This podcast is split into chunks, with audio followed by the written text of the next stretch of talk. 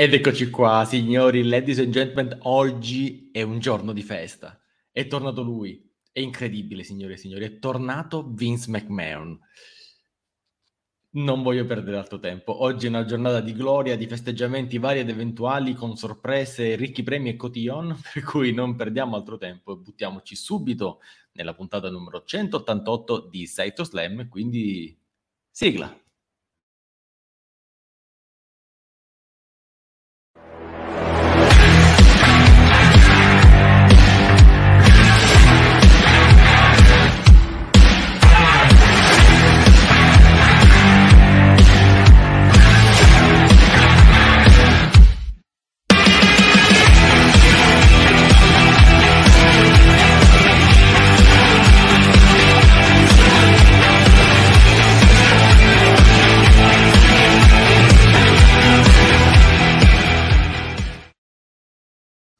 E ben trovati tutti quanti qui, come sempre, the one and only, your chairman, Daniele Donzi. Signori, oggi in compagnia è tornato, già qualcuno l'ha visto, che si è fatto vedere qui, la presenza l'avete aleggiata anche voi, ladies and gentlemen. Responsabile editoriale di worldwrestling.it, Marco Enzo Venturini, is back in charge. Ciao Menzo, ma che bello oggi vederti. Ciao Daniele, buon wrestling a tutte e a tutti. Io pensavo che infatti la tua introduzione sul ritorno riguardasse me, ma... eh beh, è una puntata di ritorni oggi. Figurati. Ricordiamo che Mar- Marco Enzo, dove Enzo sta per Vincenzo. Quindi... Ciao a tutti, sono ancora abbastanza eh, gnec, eh, ho un mal di testa colossale, però ci siamo. Ci siamo, ci siamo. Oggi Menzo, Vincenzo Kennedy, Venturini è qua con noi e tra l'altro oggi, oggi giornata effettivamente importante perché questo ritorno ha mandato in tilt tutta la base fan di oggi dobbiamo indovina un po' quale sarà il nostro elefantone nella stanza ma intanto prima di buttarci un sempre più desolato Cheng è qui con noi ciao Cheng Ecco. Dai, cioè, non fare così, dai, non è una cosa negativa il ritorno di Vince, ora lo spieghiamo, dai. Oddio, non... io, io, io, io, io guarda, star, stare in protesta così, guarda. In protesta? In protesta. No, no, no. Torna Vince, Sasha al centro dell'attenzione. Eh, basta, ma che, che, punt- che puntata. Se vuoi aggiungo anche che gli sono tornati il. Gli Itro, gli, Itro, gli Itro che hanno avuto una ribata, fortunatamente hanno perso il match, ma hanno, comunque sono usciti a testa alta da un segmento. Al peggio non c'è mai fine. Capirai proprio. E per gettare benzina sul fuoco, ovviamente, il nostro Untold di settimana, Massi, qui con noi. Ciao Massi. Ciao, ciao a tutti. Oggi è una bella giornata combustibile. No, Untold per chi non ha visto il blueprint, quindi recuperate la clip del blueprint perché è stata una roba... Sì, sì, sì, sì. Allora, intanto, prima di buttarci il nostro elefantone, un buon pomeriggio a tutti voi che siete qui con noi, soprattutto Chris, che fin dall'inizio ha detto, we risolveremo Vince, we abbiamo risolto Vince, è tornato, è qua con noi, è no, dall'estate che lo diciamo. Oh, poi chiaramente scopro che torna al capo del creativo e, e, iniziano a fare delle cose che non mi piacciono, io giuro che salto. Eh. Io salto alla baracca, non mi vedete per mesi. Adesso non arriviamo alle minacce così, non c'è motivo. Uh, e comunque, ciao a tutti gli altri, ciao Carlo, Luca, uh, Cri, Mago Merlino, Eddie, insomma, siete tutti qui. Carlo, allora... già, pro- Carlo già provocava nei commenti, eh, io ve lo dico Vai, già. Eccoci. Allora, no! Allora, calma. Una volta tanto che abbiamo qui il Venturini, io guarda, oggi, oggi, oggi voglio essere buono. Sai che sono il primo critico con, nei confronti del Venturini, ma vabbè, oggi, oggi è bello averlo qui. Signori, ah, non ho la penna. Vabbè, poi vediamo. Che peccato. No! Signori e signori, vabbè, non c'è molto di cui discutere. C'è un unico, solo, enorme, grande elefantone nella stanza, e ovvero il grande ritorno di Vince McMahon. E allora, c'è da dire, ragazzi, che non ci avete capito una benamata cippa. Nessuno dei tanti, io ho, le- ho visto nei social le, le, dichiarazioni più disparate, io ho evitato perché n- non volevo insultare nessuno, ma ho visto gente che è desolata, gente un po' come Cheng, che desolato, così, e ora pensa che torna al capo del creativo, che andrà tutto male, che andrà tutto... Ora, vi invito a fare qualunque domanda vi verrà in mente qui. Uh, ciao Adam Cole, che addirittura dai welcome back a Vince. Allora, Menzo, prima di dare un'opinione così un po' personale su quello che può essere il ritorno di, di Vince McMahon come, attenzione, come executive, eh. direi quasi abbastanza anche semplice, già, cioè anche, già in protesta.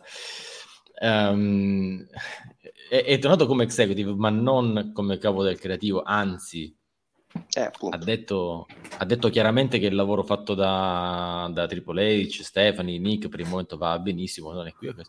Ecco, diamo un po' di, di, contesto, perché credo che ci sia un po' di, intanto, misinformazione. Invito tutti ad andare su ProWrestling.it e recuperare un po' tutte le news che abbiamo pubblicato perché chiariscono come è tornato Vince, perché le lettere pubblicate, mandate da lui, mandate dal board, c'è tanto, tanto, tanto da andare a leggere. Detto ciò, chiariamo un po' il contesto. Il contesto è questo, l'anno prossimo, quest'anno, quest'anno, a fine di quest'anno, inizio dell'anno prossimo, è il momento in cui devono essere rinegoziati i deal televisivi eh. e, ecco, e stiamo parlando di affari da miliardi di euro. Ora il giocattolino creativo è bellissimo, ma Vince sa benissimo che queste cose, per il momento almeno, è bene che le faccia lui. Lui qua, dobbiamo dirlo, ha calcato un po' la mano. Ha usato veramente il suo potere, um, come si può dire, in, in, consiglio di amministrazione dal punto di vista proprio delle, delle quote della valenza delle sue quote per riassegnarsi un ruolo esecutivo con eh, l'idea di mh, poter negoziare i diritti televisivi. E sia chiaro che il fine vero è proprio questo. Ho sentito tanti dire eh, adesso, e non parlo solo di fan, ma eh, anche Alvarez o altri, mi pare, Massi poi confermami se, se sbaglio, che mm-hmm. il vero obiettivo inizia prima ancora di rinegoziare i diritti televisivi è, è la vendita. Eh. Allora, questo argomento è un argomento ricorrente nel, nel mondo WWE.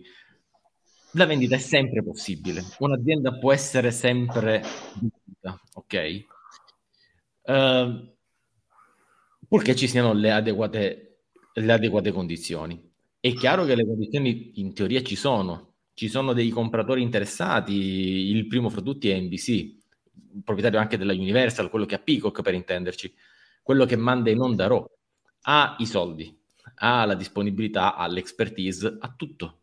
Non gli manca granché per, uh, per comprare la WWE. Però resterebbe un prodotto americano, quasi esclusivamente su suolo americano. Mm, piani di espansione sarebbero abbastanza ridotti, però potrebbe. C'è Netflix, c'è Amazon, c'è mh, mm, soprattutto Disney. Quella sarebbe una, una, suggestione particolare, non per Topolino, eh, ma perché Disney è una multinazionale con studios, ehm, eh, capacità di creare contenuti digitali e animazioni digitali di, di alto, altissimo livello prima gamma, quindi ci sarebbero tante condizioni. Però diciamoci la verità, a, almeno penso, a te non sembra, perché io la vedo così, è tutto possibile, ma il discorso della vendita serve soltanto ed esclusivamente come leva nel momento in cui si vuole, si stanno trattando i nuovi diritti televisivi.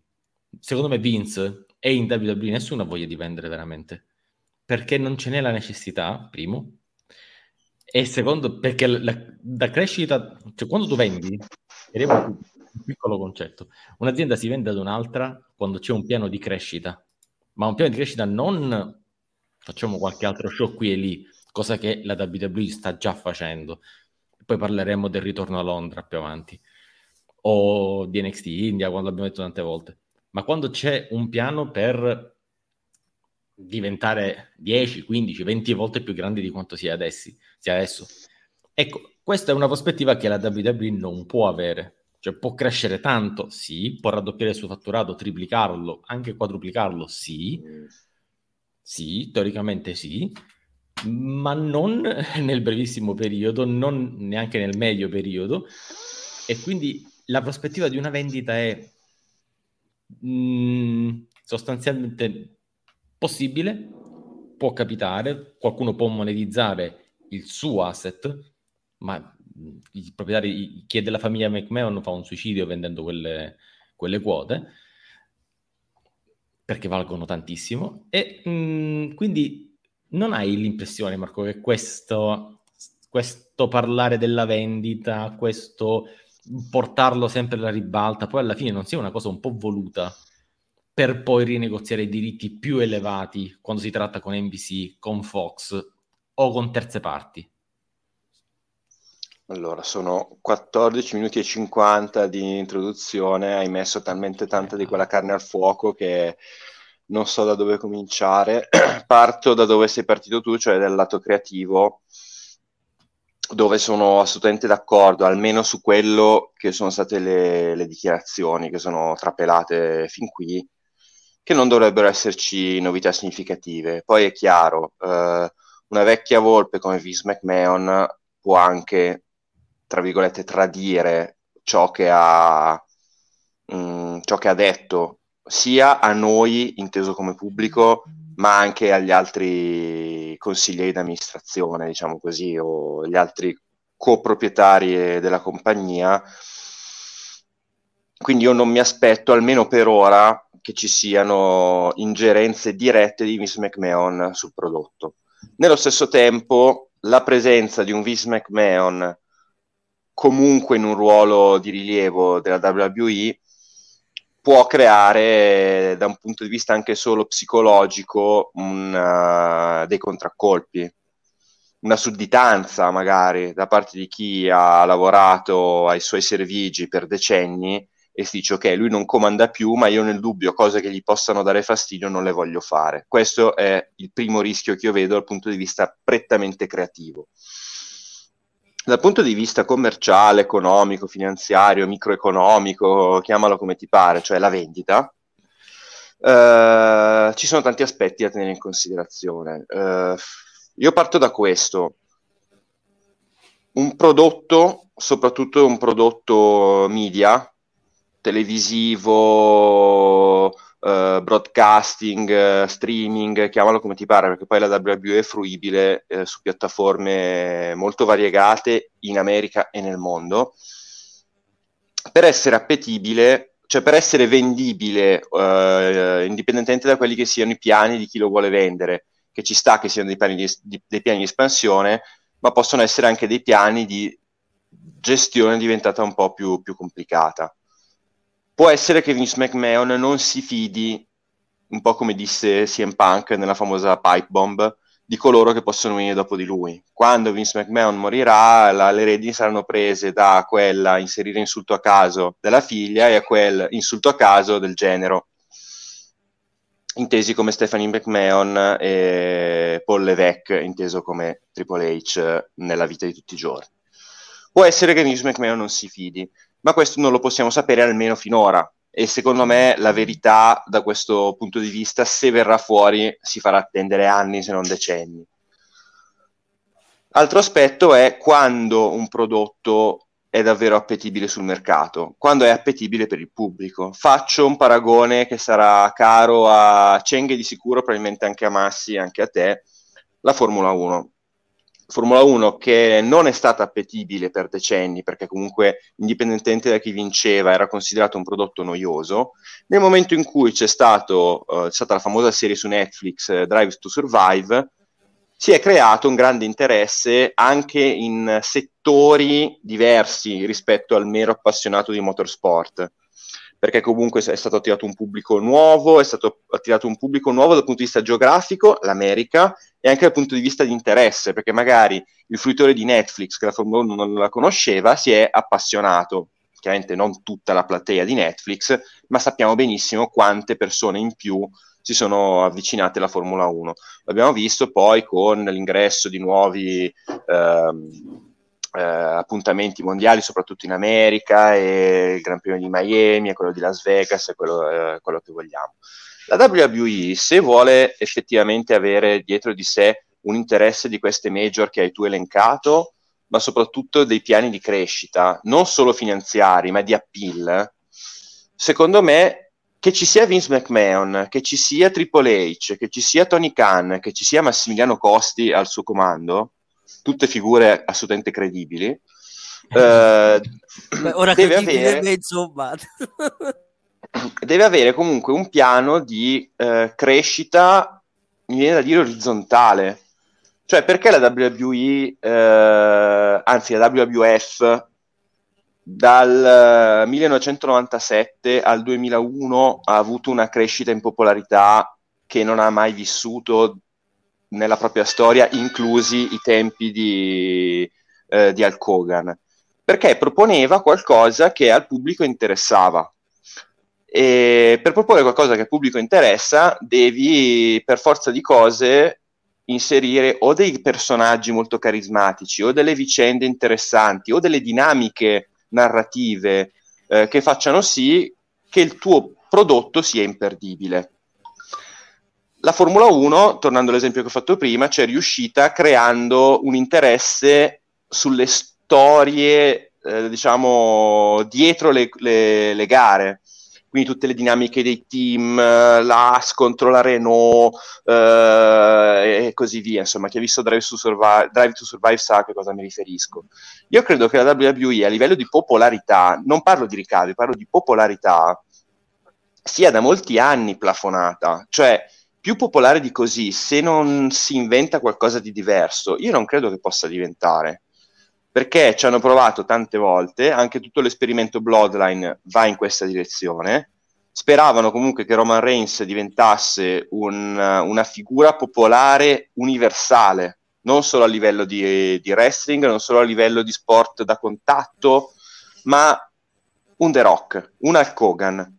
Hulk Hogan che negli anni 80 era conosciuto da- dal bambino di 4 anni al professore universitario, al camionista, alla nonnina casalinga.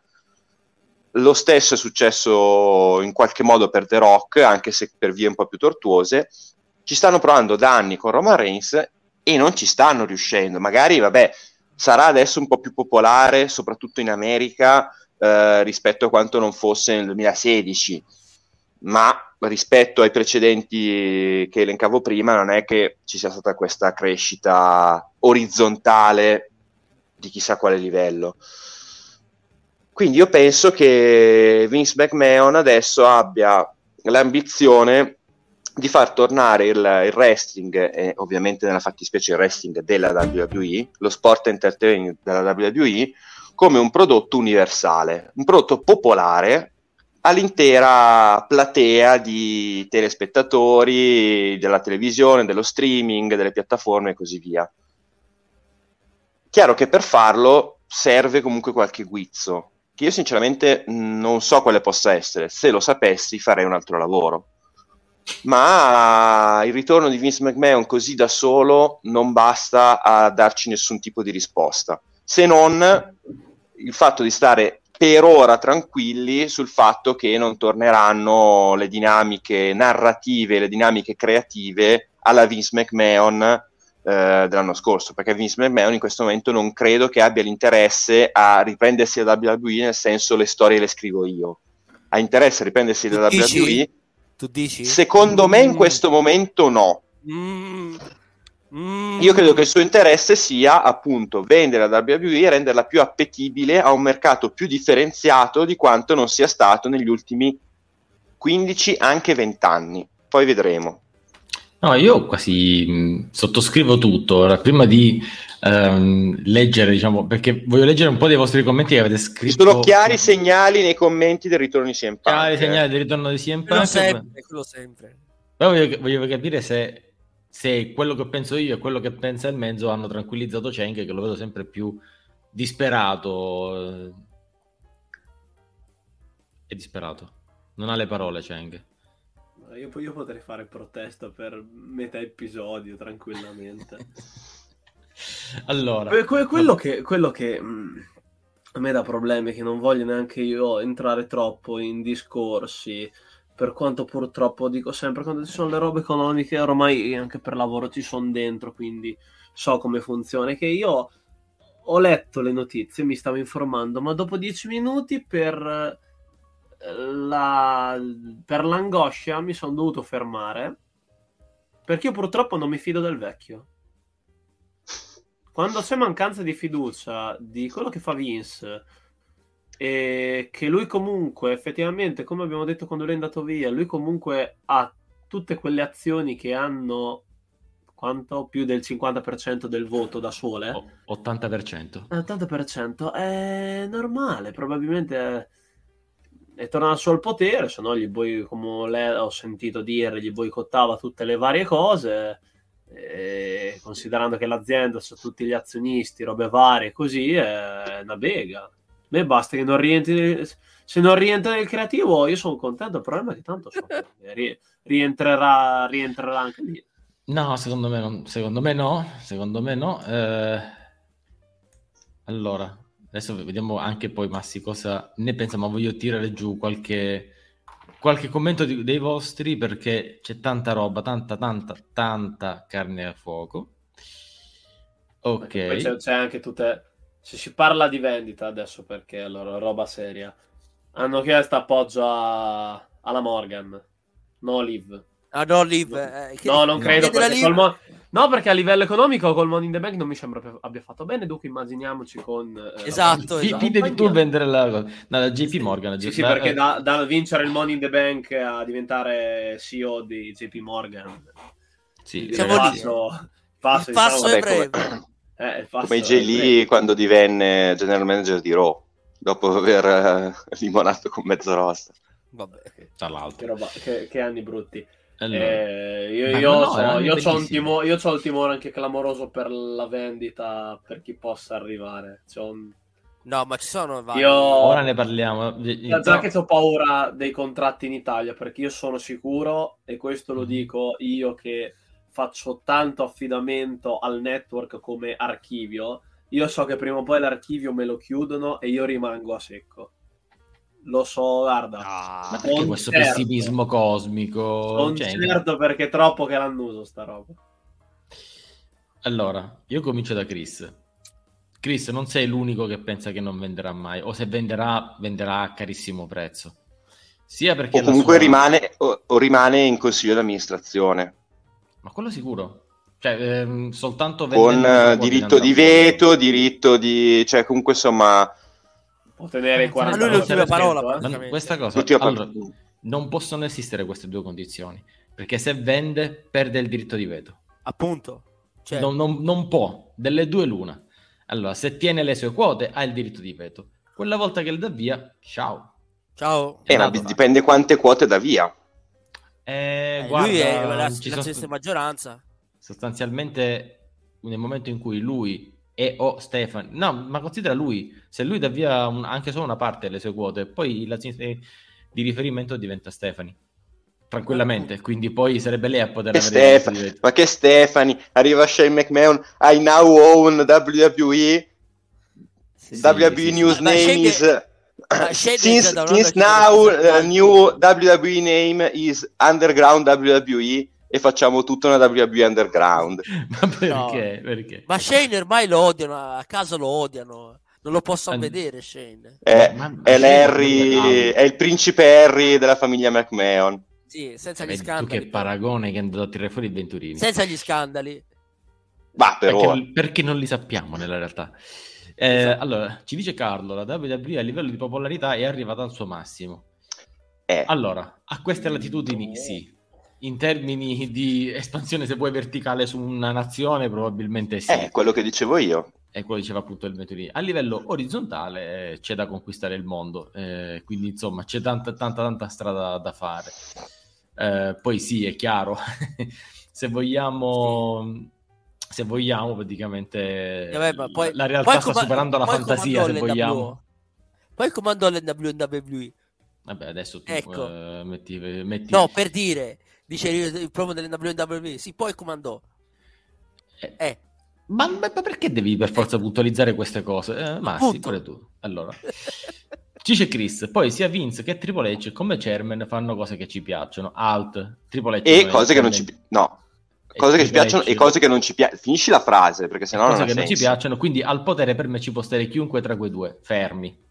Fermi. Un conto è la gestione creativa e quindi Sì. chi racconta le storie, chi assume gli atleti, Sì. eh, chi li fa allenare, eccetera, eccetera. Questo è una minima parte del business, ragazzi, di cui Triple H non si è mai, cioè tutto il resto è il 90%, Triple H non se n'è mai occupato. Lui interessava solo il creative e basta. La parte creativa, il creative, è, è quella forse più evidente se vogliamo. Sì. Ma c'è, c'è tutto un mondo dietro che purtroppo sa gestire solo Vince. O gente esperta come Nick Khan Eh, o, Nick Khan, o eh. Barrios e altri. Questi, questi sono quelli che poi hanno le competenze vere per gestire il 90% della macchina colossale che è la WWE. Quello è. Tanto per dare un piccolo dato, eh, poi daremo riferimenti del- degli editoriali dove trovate tutto. Il, ehm, il budget che si spende per gli stipendi dei, degli atleti, Sì. ma non arriva forse al 10% circa di tutta la spesa globale che fa la WWE. 10%. Quindi tutto il, Minchia. nova- tutto il 90% è st- che cos'è? Ecco, di, di tutto quel 90%, Triple H non se ne è occupato mai. Stephanie non occupa. Stephanie ha dato un'occhiatina così, Sì. ma Triple H no. Quindi, E Nick- quindi Esatto. occhio, eh, Triple H ci sta bene a capo del creativo. Se poi sopra c'è qualcuno di su, non è male. Qualcuno che dica, ok, io penso a tutto il resto, la parte creativa è tua. Sì. A me Io penso a tutto il resto, Così tu pensi a tutto il... Io penso a tutto il resto, tu pensi a tutto il wrestling. O a tutto Ah, il roster, non lo so. Anche. Anche. Ehm, dopodiché, Che sarebbe un buon compromesso, secondo me. eh. allora, adesso ne parliamo perché c'era un commento che faceva riferimento a una specifica situazione. Ma Mm, l'UFC cosa? Ma l'UFC No, aspetta, aspetta, ma sì, ma sì, guarda qua, guarda qui. No, Ok. stavo leggendo, scusami. Eh, smetti di leggere. Allora, dice Carlo, io la vedo difficile che la WWE possa essere così appetibile quanto la UFC che fu venduta a 4 miliardi. Il valore attuale di vendita della WWE oscilla tra i 5 e i 10 miliardi di dollari. Ecco. Questo, non perché... Sei. È, è uno- sei. guarda, è un'oscillazione. È un'oscilla- No, no, no, non- fidatevi, non c'è un dato vero. Perché quando, eh, come diceva poco fa il Venturini, è stata chiamata in causa la JP Morgan, che fa questo di mestiere. E No, tu dopodiché ci sono... Ti dico io che fa io. questo di mestiere. Io ho detto- chi- io detto detto- Cheng. ah, detto l'ha detto Cheng, va bene, ok. La, mm, sì, poi deve esserci il, il folle che li paga, ma attenzione che i sauditi hanno fatto di peggio, eh, attenzione. Però, tanto per dirci, non c'è una vera cifra unica, ragazzi, vale tot. No, non c'è una vera cifra che valga tot. C'è un'oscillazione che poi si andrà a determinare col vero valore delle azioni al momento della vendita, con la sovraqquotazione di tutti gli asset, eccetera, eccetera. Robe troppo tecniche che non stiamo qui a specificare. Però è giusto per sottolineare che siamo ben oltre, forse al, al doppio o più del doppio di quanto fu venduta la, la UFC. Ok, Massi for President, nel frattempo, Massi, tu candidati perché ti vogliamo certo. lì. Eh, Ti vogliamo, ma non per cacciare Lacey Evans, eh, Miss 1000, pure te.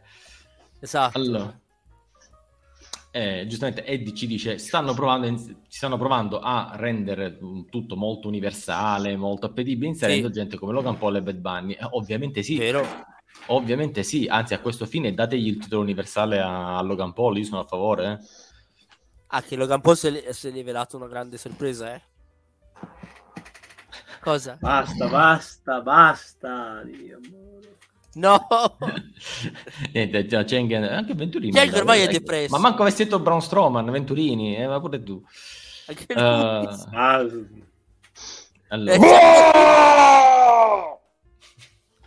si sentono voci. Allora, Madre di Dio, ma qui siamo sempre a peggiorare. ma- andiamo a peggiorare. Ragazzi, non c'è, non c'è un... ve- No, soprattutto perché non c'è... Neanche riportando al Kogan, ne- dice l'abbiamo fatto ringiovanire 40 anni, abbiamo di nuovo al Kogan. No, non c'è No. un grande... cioè, puoi fare il boom del momento, ma non è No. quello che ti fa fare un L'unico vero grosso colpo. Ma l'unico grosso colpaccio sarebbe riavere John Cena a tempo pieno. Ma L'unico Eh. grosso colpaccio sarebbe, sarebbe avere Wesley Adams. Perché? E perché cioè, è la cosa più in trend di queste settimane. Mamma mia, perché le cose in trend? Eh. Poi uno dice, ma io voglio vedere sta serie, eh, beh, perché la vedi? È perché in trend, io non la voglio vedere. Eh, lo so, però si ragiona per algoritmi nella società Giuro, contemporanea. dete- detesto le cose che vengono imposte. E guardate questa serie, guardate questa serie, guardate questa serie. Mercoledì, mercoledì, mercoledì. No, oggi è martedì. Io. Esatto. Come cantava Ligabue, è venerdì, non mi No. rompete. No, no, ma anche no, anche no, Venturini, non c'è... Però intanto qualcuno suggerisce che eh, Homos verrà pushato nella stratosfera. Ma anche Allora, no. Non trovavo, non trovo più il commento sui sauditi, però ecco, io non la vedo come una cattiva opzione, perché sono probabilmente Mm. gli unici, so- sono gli unici non interessati al lato creativo. O Eh, meglio, il prossimo- no- Il prossimo che so. dice che Homos sarà lanciato nella, nella stratosfera, glieli faccio vedere io, i sauditi. Medi. I diti medi, sì, giustamente. Eh, dicevamo, i sauditi sono gli unici che non hanno eh, probabilmente interesse nella gestione quotidiana della Sì. creatività della WWE, No, ma hanno baracche di soldi, proprio barche transatlantici di soldi. Queste sono noccioline. Ehm, qualunque sceicco saudita sarebbe, sarebbe ben, ben capace di comprarlo in un colpo solo, quindi acquisendone il più del 90% della- del diritto di voto, facendo un po' quello che, quello che ne vuole. E sarebbe un colpaccio, perché significherebbe avere da un lato disponibilità infinita, espansione, il piano di Triple H si andrebbe a... si deve a completare, sì, l'Arabia Saudita del mezzo è favolosa. Ehm, e dall'altra però avremmo la creatività gestita probabilmente da Triple H. Quando uno... Diamo un po' la distinzione tra chi è un imprenditore e chi è un investitore. L'imprenditore è quello che con i suoi soldi investe e vuole vedere il prodotto fatto come dice lui, ok? L'investitore è quello che dice io penso che questa sia una buona idea, ma non so come si fa, mi affido a te per farla. Qua ci sono i soldi. E chi di noi non vorrebbe avere un amico così che ci presta i soldi per vedere realizzata la nostra idea? E qu- quindi sostanzialmente penso Beh, quello è quello che hanno fatto Cody, i Bucks e Jericho con l'altro Khan. Sì, solo che poi Khan eh, si è un po' intromesso un po' troppo, Sì, ecco. sì, sì. Vabbè, Tony Khan, secondo me, succederà anche nell'altro caso, eh. Perché preparatevi, dopo ci sarà wow, WrestleMania, Jeddah, eh, The Line, eh, tutti i paesi giù, la Mecca e va. D'altra parte, quando comunque tu ti affidi a un uh, multimiliardario, così insomma, semplicemente per farti sovvenzionare un progetto, devi mettere in conto che se, cioè le possibilità sono due, o il, proge- il prodotto non gli interessa ed è comunque pericoloso perché poi per lui conta solo il fatturato, quindi se si stufa molla, legacy calcio in Cina, oppure si appassiona e se si appassiona poi ci vuole mettere la sua mano. Can che abbaia non morde. Nel senso Ecco, di Tony Khan. ecco, sì. No, perché, perché ormai siete, avete lo stesso No, eccolo lì. L'abbiamo detto insieme. l'abbiamo- Avete lo stesso biorritmo tutti e due. Anche Chris dice non sveglia il can che dorme. Per favore, ma...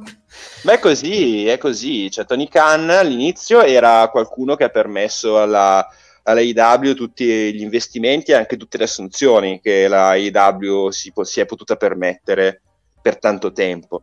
Nel momento, in cui, nel momento in cui Tony Khan ha detto: Ma sai che c'è a questo punto, visto che io ci metto i dindi, eh, sinceramente mi piacerebbe diventare anche a me una specie di Vince McMahon, visto che noi siamo il prodotto alternativo, noi facciamo il wrestling, loro fanno lo sport entertainment, bla bla bla. Lo metti in conto, devi metterlo in conto, cioè non è che un, non, non esiste l'albero dei soldi, esisteva soltanto in una versione di Sin City l'albero dei soldi. Ma tu cosa sei andato a ripescare? Qu- quanti, quanti anni hai, Venturini? Cioè, cosa, cose Vabbè, che vai a ripescare di di vent'anni fa. Eh, ciao Marchi, grazie per essere qua con noi. In breve, faccio il riassunto degli ultimi 38 minuti di live. Vince McMahon a luglio era stato cacciato per un'inchiesta su dei soldi girati a qualcuno per, per stare in silenzio. Ehm, adesso in pratica si è reinserito nel, nel board of directors come executive, ma non ancora dal punto di vista del creativo.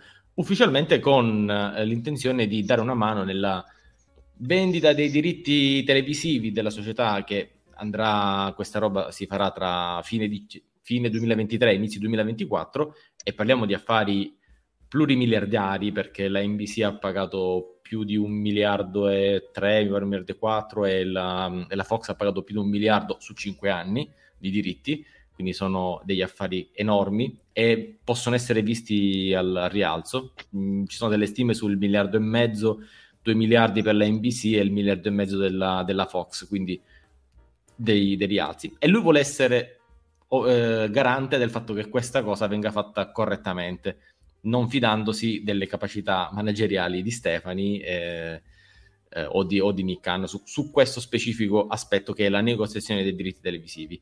Di mezzo, quando succedono queste cose e soprattutto, come avrete visto, eh, Massi può confermare, anzi abbiamo il mezzo qui, può confermare anche lui, abbiamo pubblicato l'andamento delle azioni che è incrementato nel corso delle, degli ultimi giorni, è incrementato parecchio nel corso degli ultimi giorni. Quando succede questo, la prima parola che viene fuori sulla, sulla bocca di tutti è vendita. E la vendita della WWE è possibile? Sì, ma esattamente non è uno scenario così, così, così, um, così immediato. Così immediato. Tuttavia, dà adito a delle, a, adito, diciamo, a dei, um, degli scenari interessanti, qualora la proprietà fosse ceduta a dei colossi come Netflix, Disney, Amazon, NBC stessa, che poi è comunque Universal, oppure ultima indiscrezione quella di vendere direttamente ai sauditi che già pagano 50 milioni ad evento l'anno organizzandone ben due, quindi dando ben 100 milioni l'anno alla WWE per organizzare Crown Jewel e l'altro Super Showdown mi pare. Quindi insomma questi due. Uh, riassumendo, non, non, non, è ancora chiaro se Vince venderà veramente la compagnia, potrebbe farlo, parere mio, è un'opzione che secondo me non, non, tirerà fuori, ma userà lo spettro della vendita per uh, incrementare diciamo, il, uh, l'affare, il deal sui, su, sui diritti televisivi. L'appetibilità. L'appetibilità, sì. Insomma, fatto il riassunto, il tre minuti. Marchi, mi sa che, che ci siamo. Eh, e comunque no, ragazzi, tranquilli, per il momento la creatività è in mano a Vince e mano a Triple H e capirai direi anche io. Um, tra un po' ne parliamo. Prego, Marchi, a disposizione, siamo qui per questo. Andiamo al prossimo elefantone, perché oggi, oggi, no, oggi abbiamo... no, no, no, manca l'opinione di Massi. Ma l'ha detta, non gli frega niente. Ha detto ah, che le cose che di moda non gli interessano. Ma no, allora, Massi, hai 26 minuti per darmi la tua opinione sulla vendita della WWE e soprattutto lo stock value al, al day one. No, 26 minuti di che? No, no, aspetta, leva lo zoom. No, io de- che devo dire su questa cosa di Vince? Inaspettata, vuole il potere. Eh, lui è... si vede che stare a casa gli rompeva le scatole, giustamente, ma perché? Ma perché quasi quasi mi è tornata nostalgia di tornare, quasi quasi. Mettiamoci la scusa del, della vendita e vuol tornare in... Per me io ho detto, io ho il timore che lui vuol tornare in carreggiata anche a scrivere. Cioè lui dice, lui ha detto di no, sappiamo che Vince è un bugiardo, quindi... Per, la, la, paura c'è, io però sono fiducioso. Se però... Ah. Eh, allora, per ora, dire, per ora. Con i risultati che hanno fatto, anche economici, sia cioè, come creatività hanno, hanno, spaccato, va benissimo per ora la creatività di Triple H, va bene. Ehm, l'attrattività dal punto di vista dei lottatori è alle stelle, mentre prima tutti volevano fuggire per andare alla corte dello spendaccione sì. Tony Khan, adesso tutti vogliono tornare, magari guadagno meno, ma porca miseria sono in WWE e se me la gioco bene sto a Raw, sto a SmackDown, sto nei primi live event. Ci se me stare. la gioco bene perdo con Roman Reigns, anch'io. cioè, secondo me Ricochet ha pensato una cosa del genere o Bronson Reed avrà pensato una cosa del genere chi di noi non vuole tornare a giocare a Miz pur di essere in tv Faccio, uh, il, faccio il ricochet in diletto di Roman Reigns. Oddio, questo è pessimo. Il ricoscendi letto. Guarda, guarda la disperazione di Cheng, guarda. Cheng ormai è disperato. È sta... Oggi è in versione disperata. No, allora, lui sta Io no, allora, io a dire la verità mi sto recuperando Raw, ho visto una cosa allucinante. Le Cos'è? regole, le regole, così. Quali regole? Appunto, che regola? Allora, puntata, puntata di Raw che tra l'altro è abbastanza interessante. Io, il bello di fare Set of Slam e non del Bigger the Machine è che non devo parlare di Dominic Mysterio, ragazzi. È Che fantastico. fortuna! Eh, ecco, ecco eh, eh, int, eh, stavo proprio guardando quella cosa. No, no, no. Allora, di- diciamolo subito, stasera c'è il Big Red Machine alle 21.30, la nostra Miss 1000 eh, Cristina, c'è Eddie, eh, c'hanno anche altri ospiti. Là sì, là si parlerà di tutta la puntata e ovviamente anche dell'inquietante segmento con, eh, con Dominic Mysterio che francamente... Dominic è inutile. È un essere No. inutile. Perché gli, ha- perché gli hanno disegnato il tatuaggio della lacrima come se avesse accoppato Sì, qualcuno? eh. Eh, poi com'è? Lascia So che tipo da un, da un lato è fuori, da un lato è dentro il carcere. Ho questo ricordo. Sì, sì, no, è vero, è vero. Adesso ci sono dei significati. Non conosco i lati, però non ce Eh, l'avevo. uno mi sembra che do- tipo, cosa, se, tipo hai, ammazzato qualcuno, roba simile. Eh sì. Ah, ah, cioè, al di là di quello, il match. No, no, no, no, no. Questo, questo vedi, vedi? Il bello di Seto Slam è che ne dobbiamo parlare. Senti, allora, alle 21 ci dice Eddie a lei, alle 21, qui su Open Wrestling TV. Ehm, signori, prima di buttarci su questo argomento, che comunque ora tra un po' ne parliamo, perché Raw questa notte ha regalato una chicca per, i- per gli anni, storica direi anzi, io voglio triggerare ulteriormente Cheng. Dai, d- diciamolo, Ma, perché ma sono tan- sti- tanto ormai basta, sopra- basta che mi passo sopra anche a Caterpillar, uno di, di quei rulli per fare le strade. Tanto ormai. Ah, quindi la finisher de- de- di, di, di coso? Di, Di Otis. No, io ne- nel, dub- nel dubbio faccio così. Ah, ecco, Va- vabbè, pensavo che tu andassi via perché ha nominato Otis. Esatto. No, no, no, perché se devi triggerare Cheng è giusto che Cheng abbia un ruolo... Ah, sì, è chiaro, È eh. protagonista. Io una cosa. Allora, io non voglio nulla. Vince, parliamoci. Aspetta, dov'è? Non tutto nulla. Vince, parliamoci. No. Io ti rivoglio al, al- al potere, sì. Io ti rivoglio al lato creativo, sì. Assolutamente sì. A una Come sola sì? condizione. Sì, sì, sì, sì, assolutamente sì.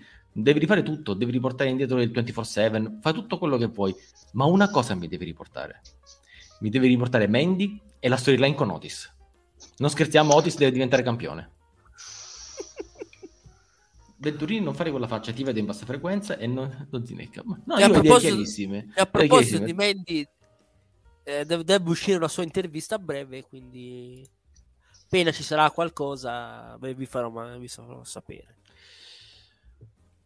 Eh, no, sì, è, licenzi- è licenziare Bray. Guarda, Carlo, mi riporta Mandy? Che faccia quello che vuole. Che faccia quello che vuole. Ma, ma- ma poi, poi uno dice perché Menzo si assenta dalla site of Slam? Ma Oh, io un'opinione volevo, una cosa volevo. Una storyline stava prendendo tutto il pubblico americano prima della pandemia ed era quella di Otis e Mandy Rose. Lascia stare. Proprio c- No, cuore, io- proprio qui. Allora, Cheng, triggerati. Perché aspetta, Cri- Chris, Carlo, Adam, Eddie, Cristina, tutti coloro marchi. Devo abbandonare Setto Slam o no? Ditemelo voi. Dopo, questa, dopo queste folli teorie di, di Samuele Donzi. Di? perché, ta- perché tanto ormai è tutto a caso, quindi tanto vale che tu diventa- eh, diventi Samuele Donzi. Così. Ma così, de botte senza senso. Esatto. Sì, perché è tutto a caso. Vabbè. No, addirittura qua tirano fuori Russell e No, non, riscatta- non riscatta- non riscattate Menzo che conduce perché non ho nessunissima voglia. No, no, sto non ha le forze, eh, ancora dai, ragazzi. È il primo giorno di lavoro, dai. eh. Allora, signori, detto ciò, Cheng, sei pronto, vero? Di- dimmi che sei pronto. Perché, perché questa settimana ne abbiamo due elefanti nella stanza, signori. Guarda, perché- Allora, allora, se dici che è arrivato quell'altro anche a rompere le scatole a Raw, io esco. No, no, Cheng, no. Eh, Ma è molto no? meglio, è una visione idilliaca a confronto. Perché, è- oh ragazzi, poi dite che io ce l'ho col Giappone, eh? ma intanto Mercedes Monet ha debuttato in New Japan. Che, Ecco. debut- che debuttone! Bravissima! Complichiamoci la vita! Prendiamo i Goribomb e sbagliamo.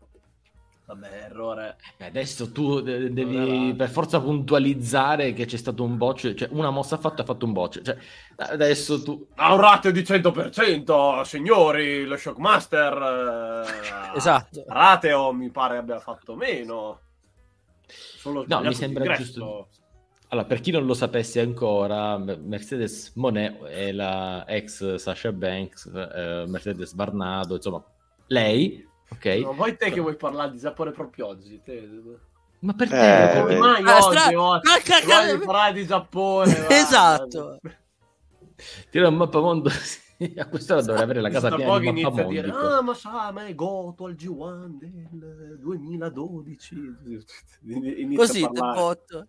Ma anche no, no, no, no, assolutamente no. Sì, Carlo, best debut Eva, proprio ragazzi.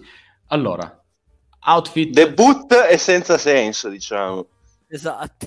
dai, Ma- dai ma- te- ve, ve lo sbologno subito nel modo più sincero possibile dai, Dai, dai.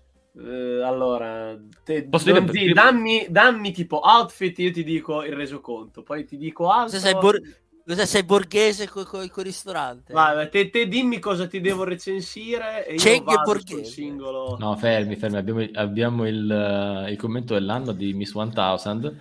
Mercedes Monet adesso, alla prossima, visto il debutto, dovrebbe chiamarsi Soshita Nakakata.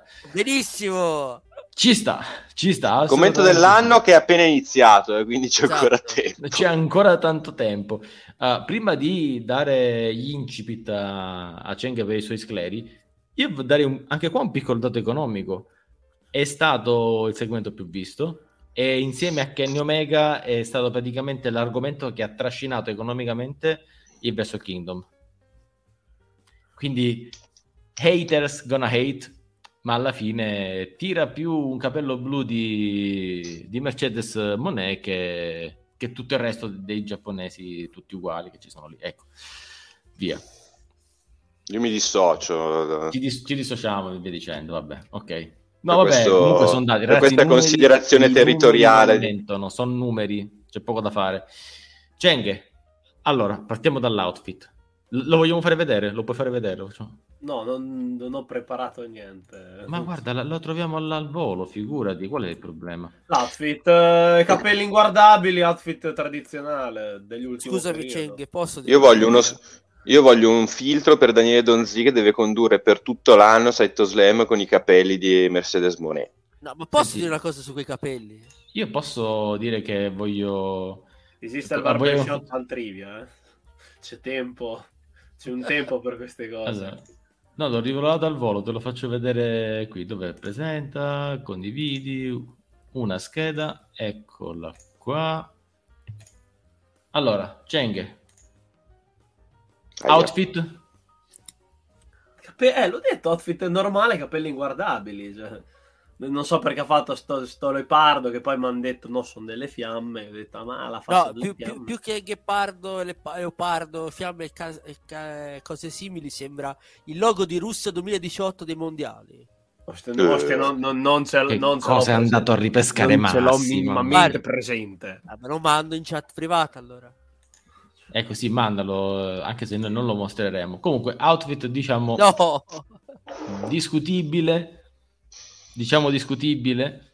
No, c'è, di molto peggio. Cioè, I capelli sono strani, ma tanto ormai, ormai c'è un trend che alle donne, specialmente tipo a, a SmackDown in un periodo, c'era il trend: se non hai i capelli colorati di un colore diverso, cioè ormai va- vanno a pattern di colori: arancione e Becky, verde e Sciozzi, blu era lei, biondi e Becky, e no, e Ah, Charlotte. Bionda e No. Becky, da quando, scusa? No, eh, ho sbagliato, è Eh, Charlotte. sbagliato, dai. Cioè, vanno, vanno a pattern de- di Biondi rosati eh, sono state Liv e Alexa. Sei Viole- Violetto, eh, Candice LaRe. Hanno tutti il loro pattern. Sì, Eh, dic- Diciamo che poi, beh, eh, Sasha Banks uh, slash Mercedes Varnado, notoriamente comunque una grande passione per le parrucche. E diciamo che questa apparizione in uh, New Japan Pro Wrestling toglie definitivamente il dubbio a chi per caso nella vita si fosse mai domandato: ma si tinge i capelli o sono parrucche? Guardate, cosa sarà mai? ma è chiaro che se li dipinti. certo. li hai dipinti? Eh, capite che io non sono il massimo esperto in termini di tintura di capelli, ma mi sembra ovvio No, che eh, dipinti Venturini. Esatto, no, tu, non sei, tu sei stato esperto proprio per il fatto che ti cambiavi i colori di capelli ogni giorno, ecco i risultati, come Aldo Baglio. Sì, Gli sciampi, gli scia- gli sciampi di ammoniaca. No! per fortuna l'ho fatto in un'epoca in cui non c'erano i social e quindi non ci sono le prove di quello che stiamo dicendo. Ehm, comunque, eh, Cheng, outfit vabbè, X, eh, Team Song. eh, Team Song, allora, geniale. Questa roba l'avevo notata, Carlo, perché effettivamente è Monet. Monet. Mane, mane, mane, mane, mane, mane, mane, mane, mane. Cioè, evidentemente scopiazzato dal team della Oh. Money in the Bank. Povero Shane. Oh, eh, oppure Shane McMahon. Here comes the money, money, money. Perché quella lì è Shane McMahon, quella eh, di, di Money in the Bank è un'altra. È money, money, money, money, money, money, money, money, money, money, È money, là, money. eh, là. Comunque, vedo la, la disperazione che alleggia nel corpo di Cheng. Ma ti... Dopodiché parliamo anche di un'altra cosa. dire. Non dire nulla, non dire Ecco, nulla. eh, quindi- Non dire Team- nulla. Non dire Eh, niente. Le team, va- eh, le team, ve lo dico io il mio ragionamento sulle team song. Ehm, ci vuole tanto tempo. Se poi nella mia testa le ricanticchio e le ripenso, vuol dire che hanno colpito. Se non mi colpiscono, se vuol dire che tra io una settimana, due, tre, un mese non l'avrò mai canticchiata, vuol dire che non mi è entrata in testa e quindi non è approvata. Eh. Non è approvata. Pazienza. Ma non andare adesso una ragazzi nel team song che spero duri quei tre match che deve fare in New Japan. Sai che in SPW ci sono alcune tra le mie team preferite. Non ne avevo idea, ma spero che tu ne faccia una serata qua con Massi parlare di team song. Con. Col, col copyright proprio il tema perfetto, guarda. No, no, ne parlate, ma non le fate sentire. Eh, che ragazzi, ah, tutti a cappella. Che cazzo fai? Ah, la canti a Beh, cappella o poi dal ragazzi, cellulare, aprite, aprite tutti Spotify più adesso e aprite quella team song al 3, 2, 1 e la facciamo partire no. Scontatezza 10 milioni. allora a- altra cosa incredibile perché poi eh, devo dare atto a Mercedes Monet di essere riuscita nel- nell'incredibile ne- in un intento non so se Ma davvero stiamo voluto o no. parlando così tanto di Mercedes Monet? Sì, infatti adesso accelera appena finisce il discorso. La sbologna Sì, dai, andiamo via. Pe- Però c'è da dire una cosa. Dai- Uno ha, creato, uno ha creato un base enorme, eh, Venturini. Tu hai, sei responsabile editoriale di un sito che ha messo un 26 milioni di news sul ritorno di, di Sasha Banks, CM Mercedes Punk. Monet, Ah, CM Punk, tutto, sempre. Quindi capiamoci che è stato creato un buzz enorme attorno al ritorno di Mercedes Sì, Monet. lei IT, tira. Bisogna cal- perché come i migliori professionisti si cavalca a Londra, non è che possiamo Eh beh, rimanere eh lì. beh, tipo- ma ti pare chi Eh, siamo, noi, eh, figurati. ragazzi. Seconda cosa, in una sola Come serata, Bull, in cavolo, 5 stiamo- minuti, in 5 minuti ha, ha messo insieme un outfit, abbiamo detto discutibile, una team song che fa cagare. Allora, un Eh. outfit, discuti- un outfit di cui si parlasse, non, discu- non necessario, cioè discutibile è un modo per interpretarla. Ne stiamo parlando, sì, quindi ha vinto lei ancora una volta, ragazzi. Io dico soltanto che è una combinazione di cose, cioè un outfit non scontato, mettiamola così, una team song che fa cagare, ok? Una Ecco, prestazione sul ring. Mi ha anticipato al terzo punto, cioè il mega botch sulla, su una, una, ragazzi, una mossa che doveva fare, una, l'ha bocciata alla grandissima, che poi dico non è neanche da lei, lei non è che una di quelle che fa dei match dove fa 100.000 bocce. Oddio, cioè, c'è avuto il 2018 che... Mm, Dipende dall'avversario. Mm, no, c'è, c'è- c'è veramente di molto molto molto peggio. Dico, Di- Raramente sbagliava nei match importanti. Lei più che altro è più il livello era basso dell'incontro, più tendeva a sbagliare. Uh, Luca, questa è un- un'interpretazione, ok? Io di- mediamente difficilmente do un colpo a, una sola persona. Carisene è andata giù troppo velocemente, vero, ma lei tra i tacchi, perché era completamente non a suo agio e si vedeva, e B, tempo completamente fuori, guarda, scegliene una delle due, non... Vabbè. E poi, come dice Chris, non faceva una mossa da mesi. Non è vero, Chris, perché lei si è allenata in Giappone, si è allenata in Messico. Uh, comunque, non è che dici, guarda, non, non, è mai stata su un ring, magari davanti alle persone con i tacchi e un outfit discutibile dopo una team song orrenda. Però ecco, no, più che altro, no. eh, sai com'è? Con i tacchi fai anche fatica a fare quel lavoro. Sì. sì. sì. No, um, anche perché, guarda, riguardandola, cosa... di con... riguardandola di continuo se tu non sai che quella deve essere una mossa di impatto, pensi che sia solo un nuovo tipo di caricamento per fare una, una presa al braccio? Sì, infatti. Che se era un attimino spigliata... Addio braccio. No, addio braccio. Eh, lo dico sempre, era quello in cui io ho sempre adorato gli FTR. Quando gli FTR bocciano, in automatico loro hanno in mente una lista di cose da fare nel caso sbaglio quella mossa, vabbè, la faccio diventare una presa Sbaglio lì? No, ti lancio, faccio l'Irish Whip. Eh sì, certo, che, che era, un la, la, era, un po la, caratteristica anche di Cortengole ed è la caratteristica anche di J Styles, per esempio. Di quello lì, che, la questione è che era una botta eh, singola Styles. in un promo, quindi... Eh, che posso dire. Comunque dai, la, la sbologna al volo, la sbologno al volissimo. Faccio, aspetta, aspetta, prima di sbolognarla io dico che la, ti dico questa e poi la puoi sbolognare come vuoi a me la cosa che ha inquietato di più non è tutto quello che abbiamo detto finora, è il silenzio nell'arena. Eh, eh volevo dire quello io. Eh, a parte ah, ok. Ok, Ragazzi, che i giapponesi ehm... sono rispettosi, però... No, allora, fino a sto punto... diceva, ah, ma chi è che la deve conoscere in Giappone? No, no, la conoscevano tutti. La conoscevano. Anche all'ingresso c'è stata, c'è stata, diciamo, un attimo di boato. Ma dopodiché, ragazzi, silenzio. Vabbè, era una, era una Mercedes... Era una... Era una Mercedes elettrica invece di essere una Mercedes a benzina. Quindi, senza rumore. Oh ah, eh, allora è Mercedes Mon e la E con la E di elettrico. Ah, è esatto. vero, è vero. Mon I. Mon I, allora, va bene, perfetto. No, vabbè, comunque allora il pubblico giapponese è completamente diverso. Ok, che al Kingdom da quest'anno poteva tornare la gente di fuori, però eh, ancora hanno alcune piccole limitazioni per quanto riguarda il tifo, eh, appunto il pubblico estero rispetto agli anni pre-pandemia era sempre meno, dunque eh, lì si sta in silenzio quasi per rispettare la disciplina, cioè proprio il religioso silenzio. Eh, a livello di eh, NJPW World ha fatto il botto. A livello di lead arena chiaramente nel contesto ha fatto un po' pochino. Per noi che siamo abituati col concetto occidentale è normale che sia sembrato tutto un po' troppo freddo. Anche perché non è il ritorno di Kenny Omega che già Kenny Omega per loro è come un'istituzione là e quindi ti, ti esplodono. Sì, infatti stavo per dire eh, quello. Eh, beh, al, al, e ciaone al la... rispetto della disciplina. Cioè, con Omega e Osprey hanno fatto un casino. Eh, anche perché però per Osprey, Osprey è una vita che comunque lotta là, quindi lui è conosciuto. Di...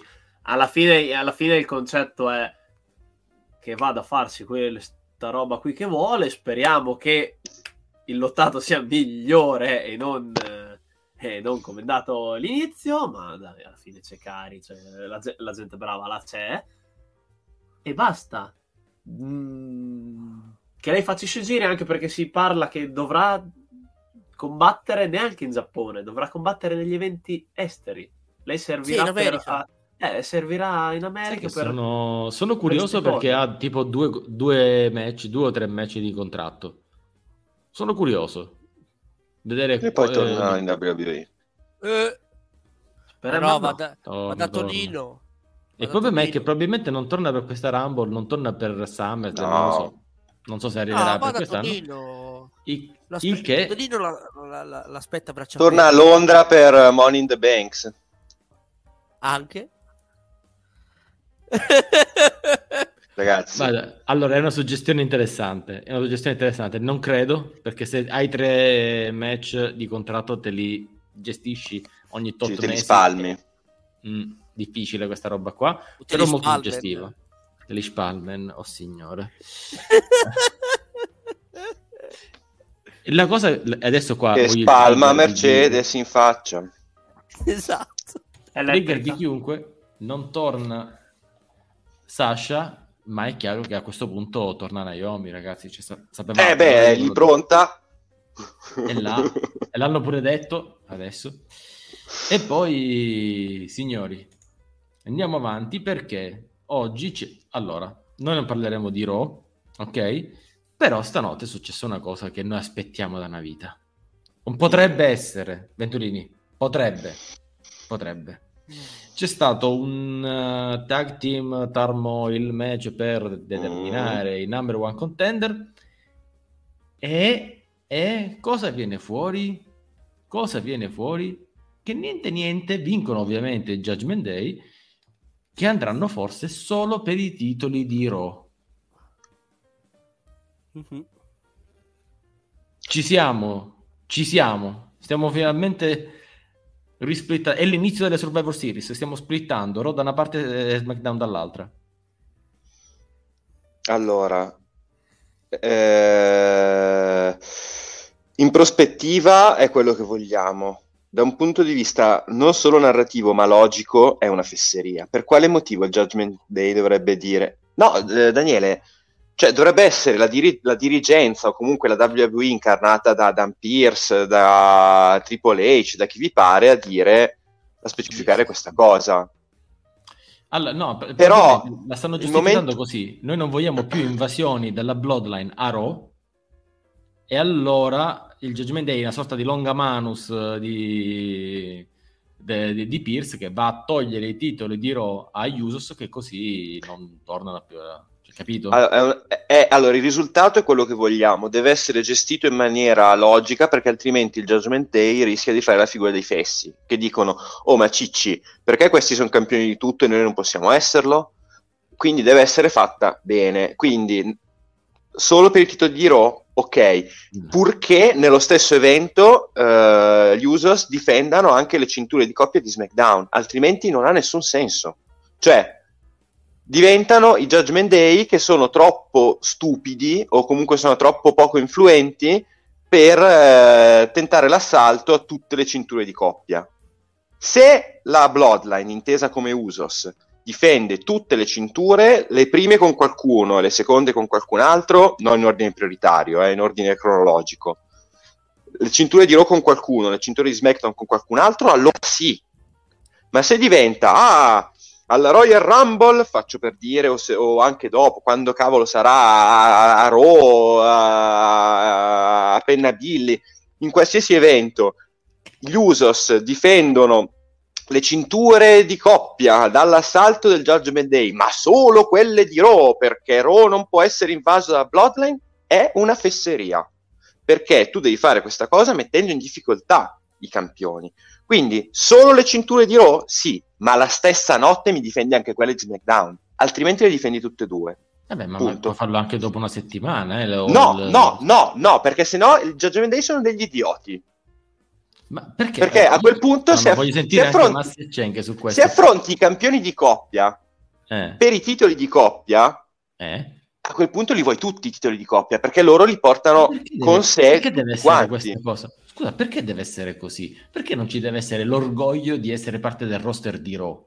Beh, chi se ne frega Perché è una fesseria, perché comunque tu hai la possibilità di affrontare dei campioni per tutte le cinture. È sempre stato così quando ci sono dei campioni che detengono delle cinture di pari valore. Cioè, se Seth Rollins è WWE Champion e U- United States Champion, ovviamente vai per una cintura sola, perché le cinture non hanno lo stesso valore. Però quando, eh, quando c'era il campione unificato del mondo, in tutte le volte in cui nella storia della WWE c'è stato, se tu affronti il campione del mondo, lo affronti per tutte le cinture che detiene. Non è che dici, sai che c'è? A me il World Heavyweight Champion mi fa cagare perché mi stava sulle palle Rick Bischoff, voglio solo il WWE Championship. Non ha senso. Deve essere la compagnia che dice, ragazzi, ci siamo rotti le palle, eh, bisogna di- dividere di nuovo le cose, perché il Judgment Day che interesse avrebbe a dire io sono di Raw, non mi interessa essere campione di SmackDown. Caspita, tu hai tutto, se hai la possibilità di averlo. Se hai la possibilità di averlo e fai una selezione tu, sei un pirla. Quindi io ci sto, è quello che voglio, voglio i campioni di coppia separati, voglio i titoli massimi separati, però deve essere una cosa che mette in difficoltà i campioni in carica, altrimenti non ha senso. Cos'è che voi i, i titoli... C'è anche Venturini ha detto che vuole i titoli massimi, però li vuole separati. Eh, voglio anch'io i titoli separati. Ma non quelli, i nostri titoli massimi. Ah, Dio, ero... Ragazzi, sono distrutto. Aspetta, dov'è? Che poi credo Eh, che non li abbia eh. visti, Menzo. Come fa a non averli... Me- Menzo, non mi puoi dire che non hai visto i nostri titoli massimi. Menzo, ti ricordi il titolo squadra. intercontinentale? Certo, certo. Eh, certo. bene, adesso abbiamo l'evoluzione. I titoli massimi. Eh, massimi. Eh beh, chiaro, è chiaro. La faccia di Polemen in quella foto è fantastica. Allora, eh, Cheng e Massi, ha ragione Menzo, mm, sì, si deve fare tu- uno split, lo fai bene per difendere tutto, oppure ha ragione Pierce ad avere questo orgoglio di Monday Night Raw? Ma l'orgoglio lo devono costruire, non è che può tornare a caso dal nulla come se fosse il periodo delle Survivor Series No, infatti. prima di quest'anno. Devi costruirlo con una logica. Io continuo a dire che eh, se vuoi tenere comunque i roster separati, anche per una questione che mh, o un network vuole una cosa, un network vuole l'altra, va bene, Eh, no? sì. così, gli, così gli dai tutti e due i loro titoli, dopo non vanno a rompere le scatole in giro. Lo devi ricostruire, è giù, detto sempre, tanto eravamo io e il Menza a dire la solita cosa. Devono splittarle sì, però devono trovare una logica, non esiste che qualcuno vada a vincere solo una delle due cinture. Non esiste minimamente la Se non è logica. la WWE a imporlo, lo deve imporre la WWE. In questo momento c'è completa mancanza in chiave Mark di eh, un'autorità centrale che ti dia mh, anche che arrivi uno come riprendo Vince ma per dare l'immagine di uno che incarica. Arriva Vince e dice ok questa cosa non va bene perché questo ah, bisogna ridividerle quindi voi va dagli Usos li divi- farete come anche se erano due titoli di caratura diversa Comunque, come Rollins eh, a Night of Champions 2015, prima difendi uno, poi difendi l'altro. Fai due match belli attaccati. Li volete tenere entrambi? Due match diversi. Mi pare che Becky aveva fatto due incontri quando divenne Becky to Belt. Sì. Eh, Con, eh, con Lacey Evans e con Charlotte. ecco, io metterei la regola, regola scritta, ma anche regola di, in chiave creativa, scritta con non è vietato dare due titoli massimi o due titoli di tag chiaramente oppure uno vuole essere campione di un eh, non so Stati Uniti intercontinentale. Se la storyline lo permette c'è la possibilità si può fare. Ma dopo le devi dividere cioè le devi devono rimanere due entità separate che vengono difese in match separati Oppure Sì. in un ladder dove ci sono entrambe, ma chi piglia una, piglia una, piglia l'altra, piglia l'altra. Ma non è stata Eh. questa la stipulazione. Quando l'hanno unificati Eh, era so. per dire unifichiamoli. Il No, no, il problema è diciamo questo. anche rimanno separate perché abbiamo visto di... ehm, quando abbiamo fatto i premi, avete letto in chat in quanti hanno detto, anche perché l'aveva detto Max, quindi sappiamo che Max riesce Sì, ha un attimo di a buon influenza influencer. nel, nel Eh, pianeta, dire, sì. tutti si lamentavano, è la peggior cosa dell'anno l'unificazione delle cinture e, e non ha tutti i torti perché ti ha bloccato metà storyline non solo dei, dei tag ma anche dei titoli massimi. Ed è un Eh. disastro. C'è gente che è rimasta nel cioè l'imbuto la piramide con eh, bottom card titoli intermedi mid card poi arriva arriva in punto. Prima almeno ce n'erano due Adesso ce n'è solo uno, qui c'è un imbuto, c'è tutta la gente che sta girando, i vari Drew, i vari Cross. Eh, cioè, Eh, Il Paracarrion. non è che arriva se- non è che eh, per forza tocca aspettare ogni volta, se no un anno per far arrivare Cody che c'ha il razzo meno male nel culo e, e quindi va su dritto per dritto. Eh. Ma vabbè, eh, Cody poi è un discorso a parte perché, Eh, per ripeto, quello, su- però, secondo me sta, stanno giocando tutta sull'emozionalità delle cose. È Cody che dice quello era il titolo che doveva vincere mio padre, quindi io voglio quello, lato No, no, ma io, non- io non sono in disaccordo con il far vincere Cody, assolutamente, però quando io vi dissi, guarda che per me fare un triple threat in cui entrambi pinnano insieme a Roman, per così trovi anche una giustificazione per Era la mia dividere le cinture. scorso, era la mia Eh. idea l'anno scorso. eh. Eh, è passato un anno. Ragazzi, è passato un anno. Cioè, secondo me, se quando ripenseremo nel 2025, 26, 28, a questo periodo qua, faremo una fatica poi a distinguere quello che è successo nel 2021, nel 2022. Cioè, abbiamo la Royal Rumble di quest'anno in cui Kevin Owens farà da carne da macello per Roman Reigns esattamente come ha già fatto, esattamente allo stesso evento. Siamo tornati al Ci re- 2020. Ci rendiamo conto? Ma non è che niente, niente, invece ci stanno raccontando che poi Ma va! Kevin Owens, sai, Sì, il- che diventa campione. allora, in ottica di Triple H vuole cancellare tutti i misfatti di eh, Vince McMahon, ci sta. Non adesso. Pensa a quello che è successo con Austin Theory, Guarda, pensa la che è successo storyline- con la tutti quelli di- abbandonati, licenziati che poi sono tornati. E pensa a quel finale eh, dell'anno scorso che ancora grida vendetta, anzi la sta gridando e c'è una Allora, ragazzi, era- eh, sarebbe stato sufficiente in questo periodo lunghissimo di nulla, senza premium live event, piazzare un Night of Champions a dicembre. Night of Champions è Clash at the Castle, chi se ne frega? Tanto l'hai chiamato Clash, invece di fare Clash of Champions, che è Night of Clash Champions, rifai-. Esatto, rifai Night of Champions, lo fai a dicembre, ogni cintura va difesa, finivamo l'anno con eh, Roman Reigns che veniva fregato magari da Owens eh, e così via, ti liberavi di questa zavorra, iniziavi il 2023 cancellando gli effetti nefasti di inizio 2022, quando comunque abbiamo passato i primi quattro mesi ad avere comunque questo avvicinamento delle due cinture progressivo che poi eh, si, è, si è concretizzato a WrestleMania. Ora non lo puoi più fare, cioè per quale motivo uno alla Royal Rumble dovrebbe dire ah, adesso faccio per dire Kevin Owens che è di Raw fa l'assalto di Roman Reigns soltanto per la cintura di campione WWE e non di Universal Champion. Perché? Cioè, se lo fai, devi motivarlo, ma a quel punto deve fare un altro match per il titolo di campione universale, perché se no, anche in questo caso, come nel caso del Judgment Day, Kevin Owens è un perfetto imbecille, perché direbbe, ah, perché questo ha difeso le cinture tutte insieme per due anni, per- no, per due anni no, perché l'altra l'ha vinta da meno tempo, però per mesi e mesi ha difeso le cinture tutte insieme, le ha vinte, le ha mantenute tutte e due, e adesso che perde, che vinco io, dovevo averne solo una, io le voglio tutte e due, e avrebbe ragione. Se gliene danno solo una, bisogna spiegare perché. Ed è un casino, perché la WWE si è infilata in una situazione da cui uscire è complesso, nel migliore dei casi. No, teoricamente un modo ci sarebbe abbandonare tutte le cinture.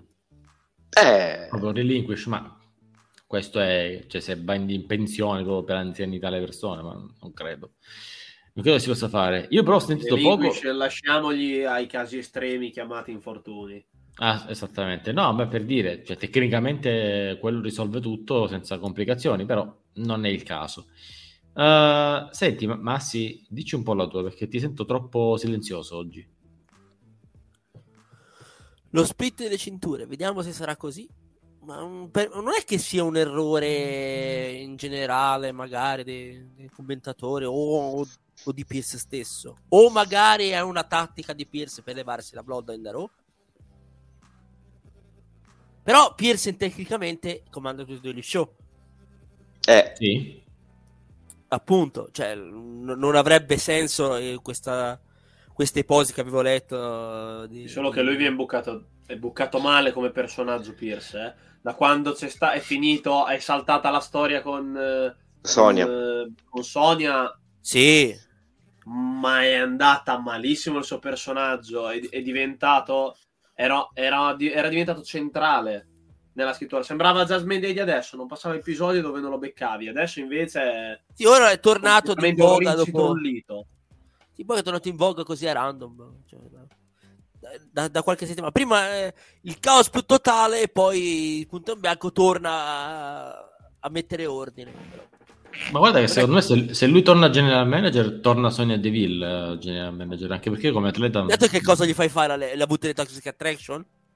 È l'unica cosa che gli puoi far fare a Sonia Deville.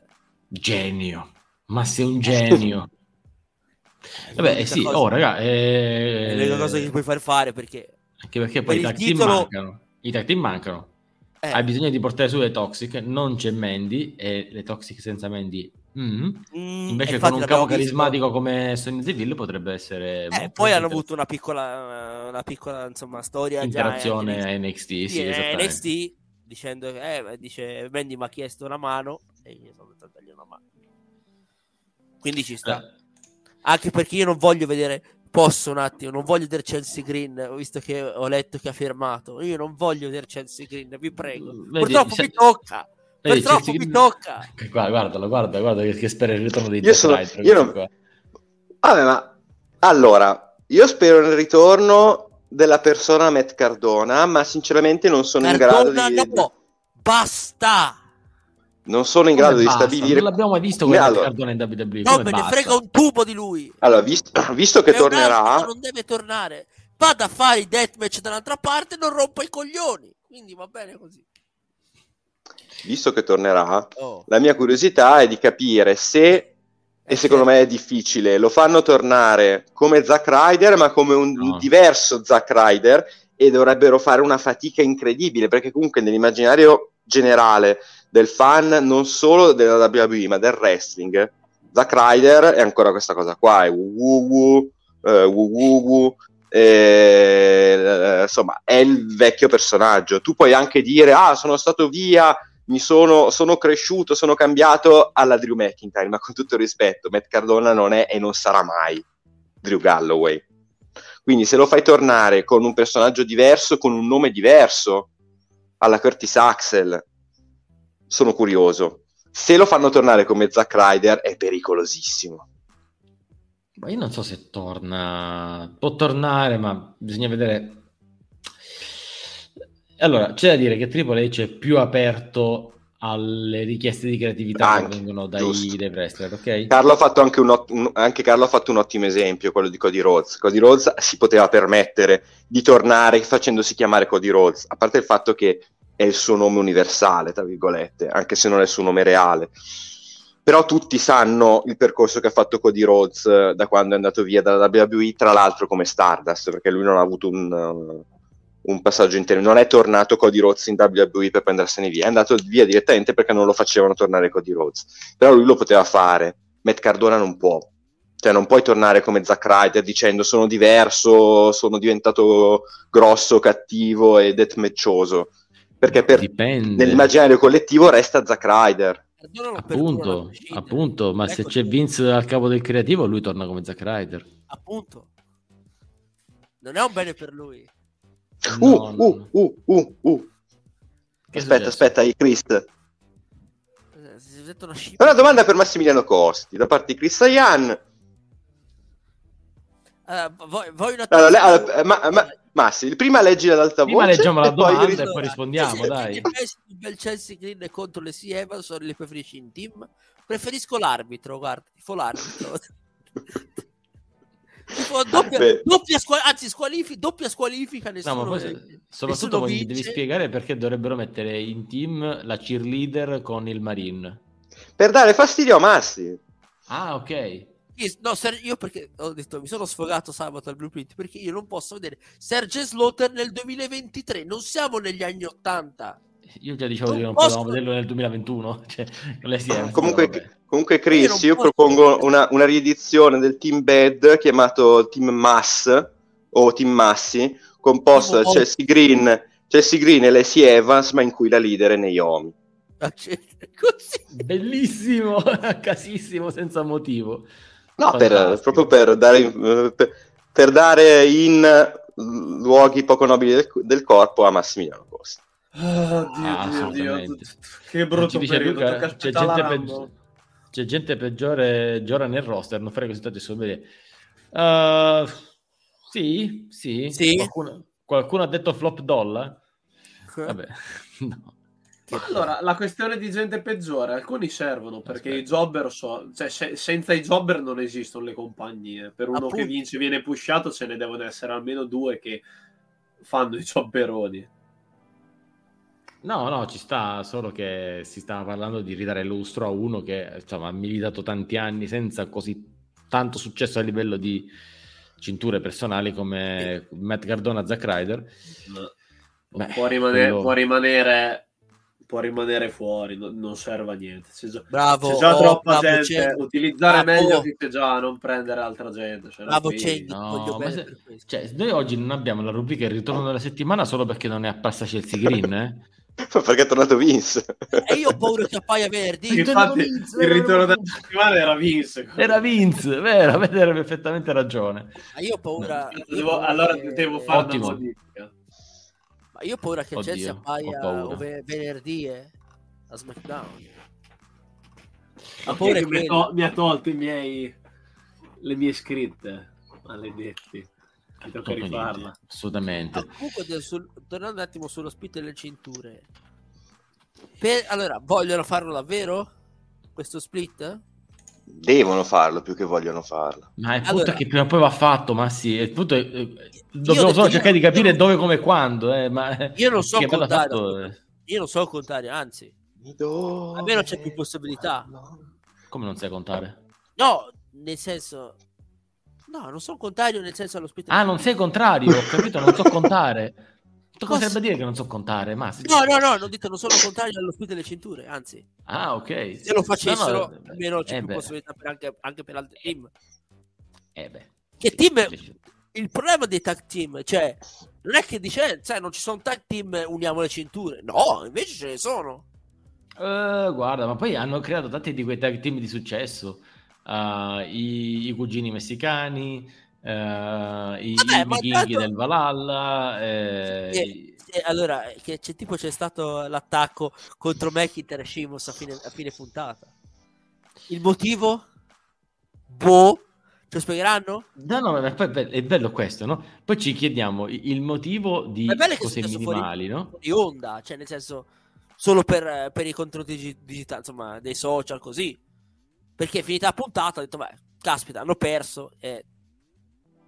Andare avanti? Boh, vabbè. E Io, poi so- questi... io ancora ho, ho- ho il pianto nel, nel cuore perché Drew e Sheamus non hanno vinto i titoli, ma vabbè, me ne farò una ragione. Sì, però dai, Allora, andati troppo... Sì. Invece niente. allora Carlo, di- eh, non, non- Eh, non hanno vinto i titoli Rusev e Eden English. non mi dire niente. Sono settimane non Vieni. Allora, no, ma io, io aspetto sempre qualcosa di clamoroso tipo Kevin Owens e Sami Zayn o i DIY. Mi piacerebbe da Eh, morire. DIY dipende quando torna Ciampa. DIY nel main roster. Guarda, è una po- guarda, ti dico una cosa. E il punto c'è Eh, che non so se possono- Ciampa è infortunato, adesso c'è anche Gargano infortunato, quindi... Sì, ma lui penso che sia meno di... Eh vabbè, però dai, cioè... No, ma giusto per rispondere un attimo a, a Carlo, il punto è che noi- se noi guardiamo solo quello che hanno rovinato, sì. D'altro canto, questa unificazione ha creato Roman Reigns. Perché dici no, è stato creato prima. Sì, eh, tecnicamente sì, ma la realtà è che l'imposizione come unica figura di riferimento al top della WWE c'era avuta solo con l'unificazione. È giusto o Eh, sbagliato? eh. Questo ne possiamo discutere qui, siamo sempre qua.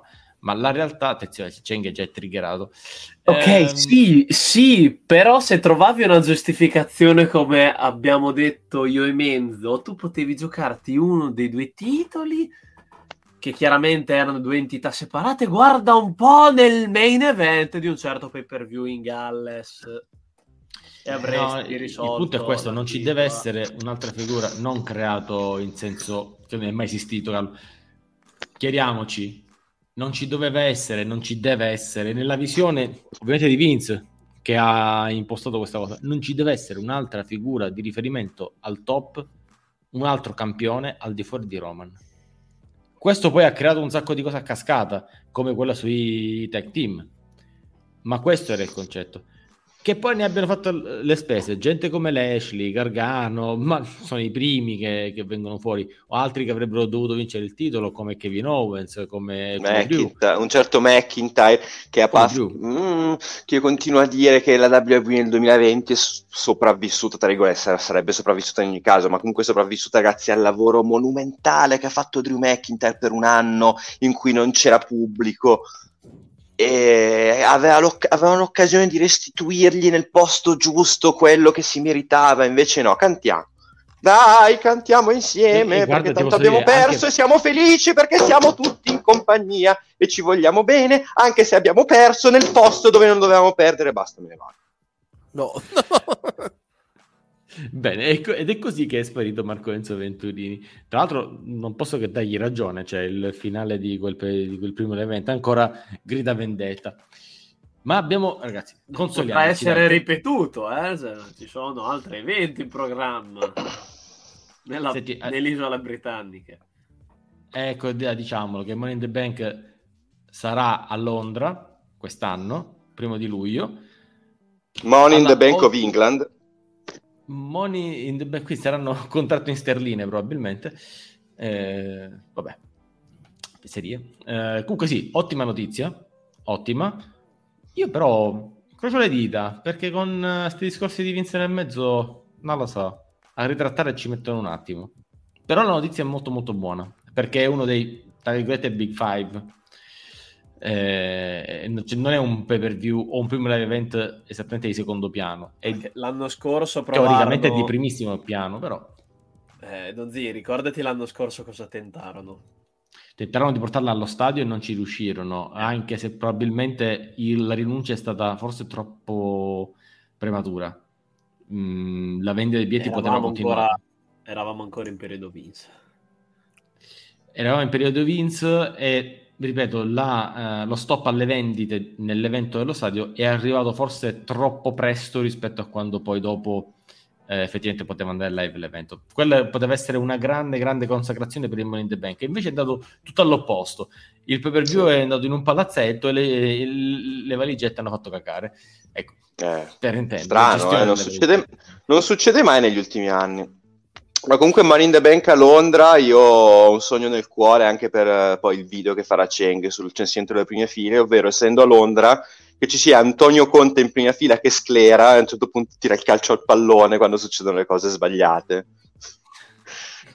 Potrebbe capitare. E ci chiede qualcuno di voi ci va? Allora, sicuramente il, avremo il, il, doc Luca Carbonaro che va, sappiamo, farà un reportage anche per, uh, scriverà qualcosa per worldwrestling.it faremo noi una, delle live pre eh, e post con chi, è, chi, andrà lì. Mi pare che i ragazzi del Pro Wrestling Culture saranno, potrebbero essere là quindi occhio ci organizzeremo o un, lo, o un loro, so, o un loro sottoinsieme o un loro sottoinsieme, sì. Ma comunque qualcuno del pressing calcio ci sarà. Eh, qualcuno di noi di Saito Slam, eh, non se ci va Flavio, succederà una... No, no, povero no, no, allora, una, un, abbraccio fortiss- un, abbraccio fortissimo a Flavio Del Duca, eh, veterano di Saito Slam in versione podcast. Grande. Che però da quando abbiamo fissato l'orario pomeridiano di Open Wrestling TV ha delle difficoltà e questo è l'unico motivo per cui non lo vedete, perché Flavio no. è, è, uno è una delle nostre è una delle nostre persone preferite. Assolutamente, io anzi gli auguro di andare a vedere un signor show che non mi ricanti di nuovo le canzoncine tremende quando poi succedono le cose che non gli piacciono. Um, poi chissà, io l'ho detto, l'idea mi intriga, quindi chissà. Detto ciò, Venturini, dai, un argomento che so che ti sta a cuore, perché ti sta un argomento, quindi? Un argomento. Uh, si sta sviluppando parecchio, rullo di tamburi, il personaggio di Alexa Bliss. Eccolo. Io me, va. io me le va, vai, basta, io mi sono rotto le scatole. Cioè, la puntata va, quella. Vado in protesta 5 minuti, vi. Vabbè, mentre Cheng va in protesta. E, allora... Però non c'è la faccia di Cheng con le mani in faccia. Um, diciamo una cosa subito. Sai come l'abbiamo, pensata su, su Bray Wyatt fin dall'inizio. Però nelle ultime due settimane, e visto che la settimana scorsa non ho potuto avere la tua opinione, la vorrei avere questa settimana, e alla luce poi di quello che è successo sia venerdì che soprattutto questo, questa notte a Raw, anche Audi si è fatto più presente. È uno che è apparso, mentre a SmackDown ha, aveva attaccato eh, Bray Wyatt, eh, stranamente invece di attaccare LA Knight, qua ha messo un po' in dubbio uh, Alexa Bliss, che invece praticamente sta riavendo coscienza di sé come The Face of Evil. Eh, mm. Quindi lei, lei, è tranquilla nel suo nuovo ruolo di, oh, nel suo nuovo vecchio ruolo di eh. faccia del male femminile, Sister Abigail, qualcuno diceva. Eh, però anche l'Audi esce e mette in dubbio la cosa e dice: Ma sei sicura di essere in controllo di questa cosa? Di poter controllare questa cosa? Ora, ma al, al di là del, dell'evento specifico, che ripeto, rilasciamo ai ragazzi del Big Red Machine più tardi, dico, finalmente stiamo cominciando a vedere qualcosa. Cioè, cioè, si sta, come no? Non si sta sviluppando un qualcosa. Mi sembra un po' meno statico. Prima era solo Bray Wyatt che tornava e diceva, faceva i promo dicendo eh, e io ero questo, ero quello. Eh. Adesso c'è qualche elemento in più che sta dando uno sviluppo, no? Perché no? Io odio questo, questa svolta narrativa perché mette insieme due storyline diverse. Cioè sarebbe stato come se ai tempi di Triple H ci, fosse sta- ci fossero state contemporaneamente una storyline di, di Triple H nell'Evolution e una storyline di Triple H nella DX. Il Bray Wyatt che stiamo vedendo non è il Bray Wyatt di Alexa Bliss indemoniata, non è il Bray Wyatt della Firefly Funhouse. Eh, la Firefly Funhouse l'abbiamo... Ho capito, ma non, allora, magari poi le storie si ricongiungono e magari arriverò a un giorno, credo, nei paraggi di WrestleMania in cui dirò caspita, che bravi, avevano previsto tutto, ecco come si ricollegano le cose. In questo momento mi sembra che stiano portando avanti due cose che non sono in contatto tra di loro. Alexa Bliss non può fare riferimento a un Bray Wyatt che non è il Bray Wyatt attuale, cioè non può, lo sta facendo. Ah, dici tu devono parlarsi. No, non è che debbano parlarsi, ma Ah, no. tu non puoi tenere vivi due personaggi diversi dello stesso atleta. Cioè, o mi dici che il Bray Wyatt della Firefly Funhouse in qualche modo esiste ancora, magari è anche presente nel Bray Wyatt che stiamo vedendo. Bray Wyatt le prese con Anco Laudi. La Firefly Funhouse abbiamo visto che è impolverata, è chiusa, è superata, ma eh, l'Alexa Bliss attuale, tra virgolette, vive ancora lì, vive ancora in quella storyline lì che Bray Wyatt ha chiuso. Quindi o mi dici che non so, Alexa Bliss è tornata in possesso della Firefly Funhouse eh, senza che Bray Wyatt lo sappia. Ciao Lampu, grazie. Eh, sono tornato e sono un po' incazzato. non con te.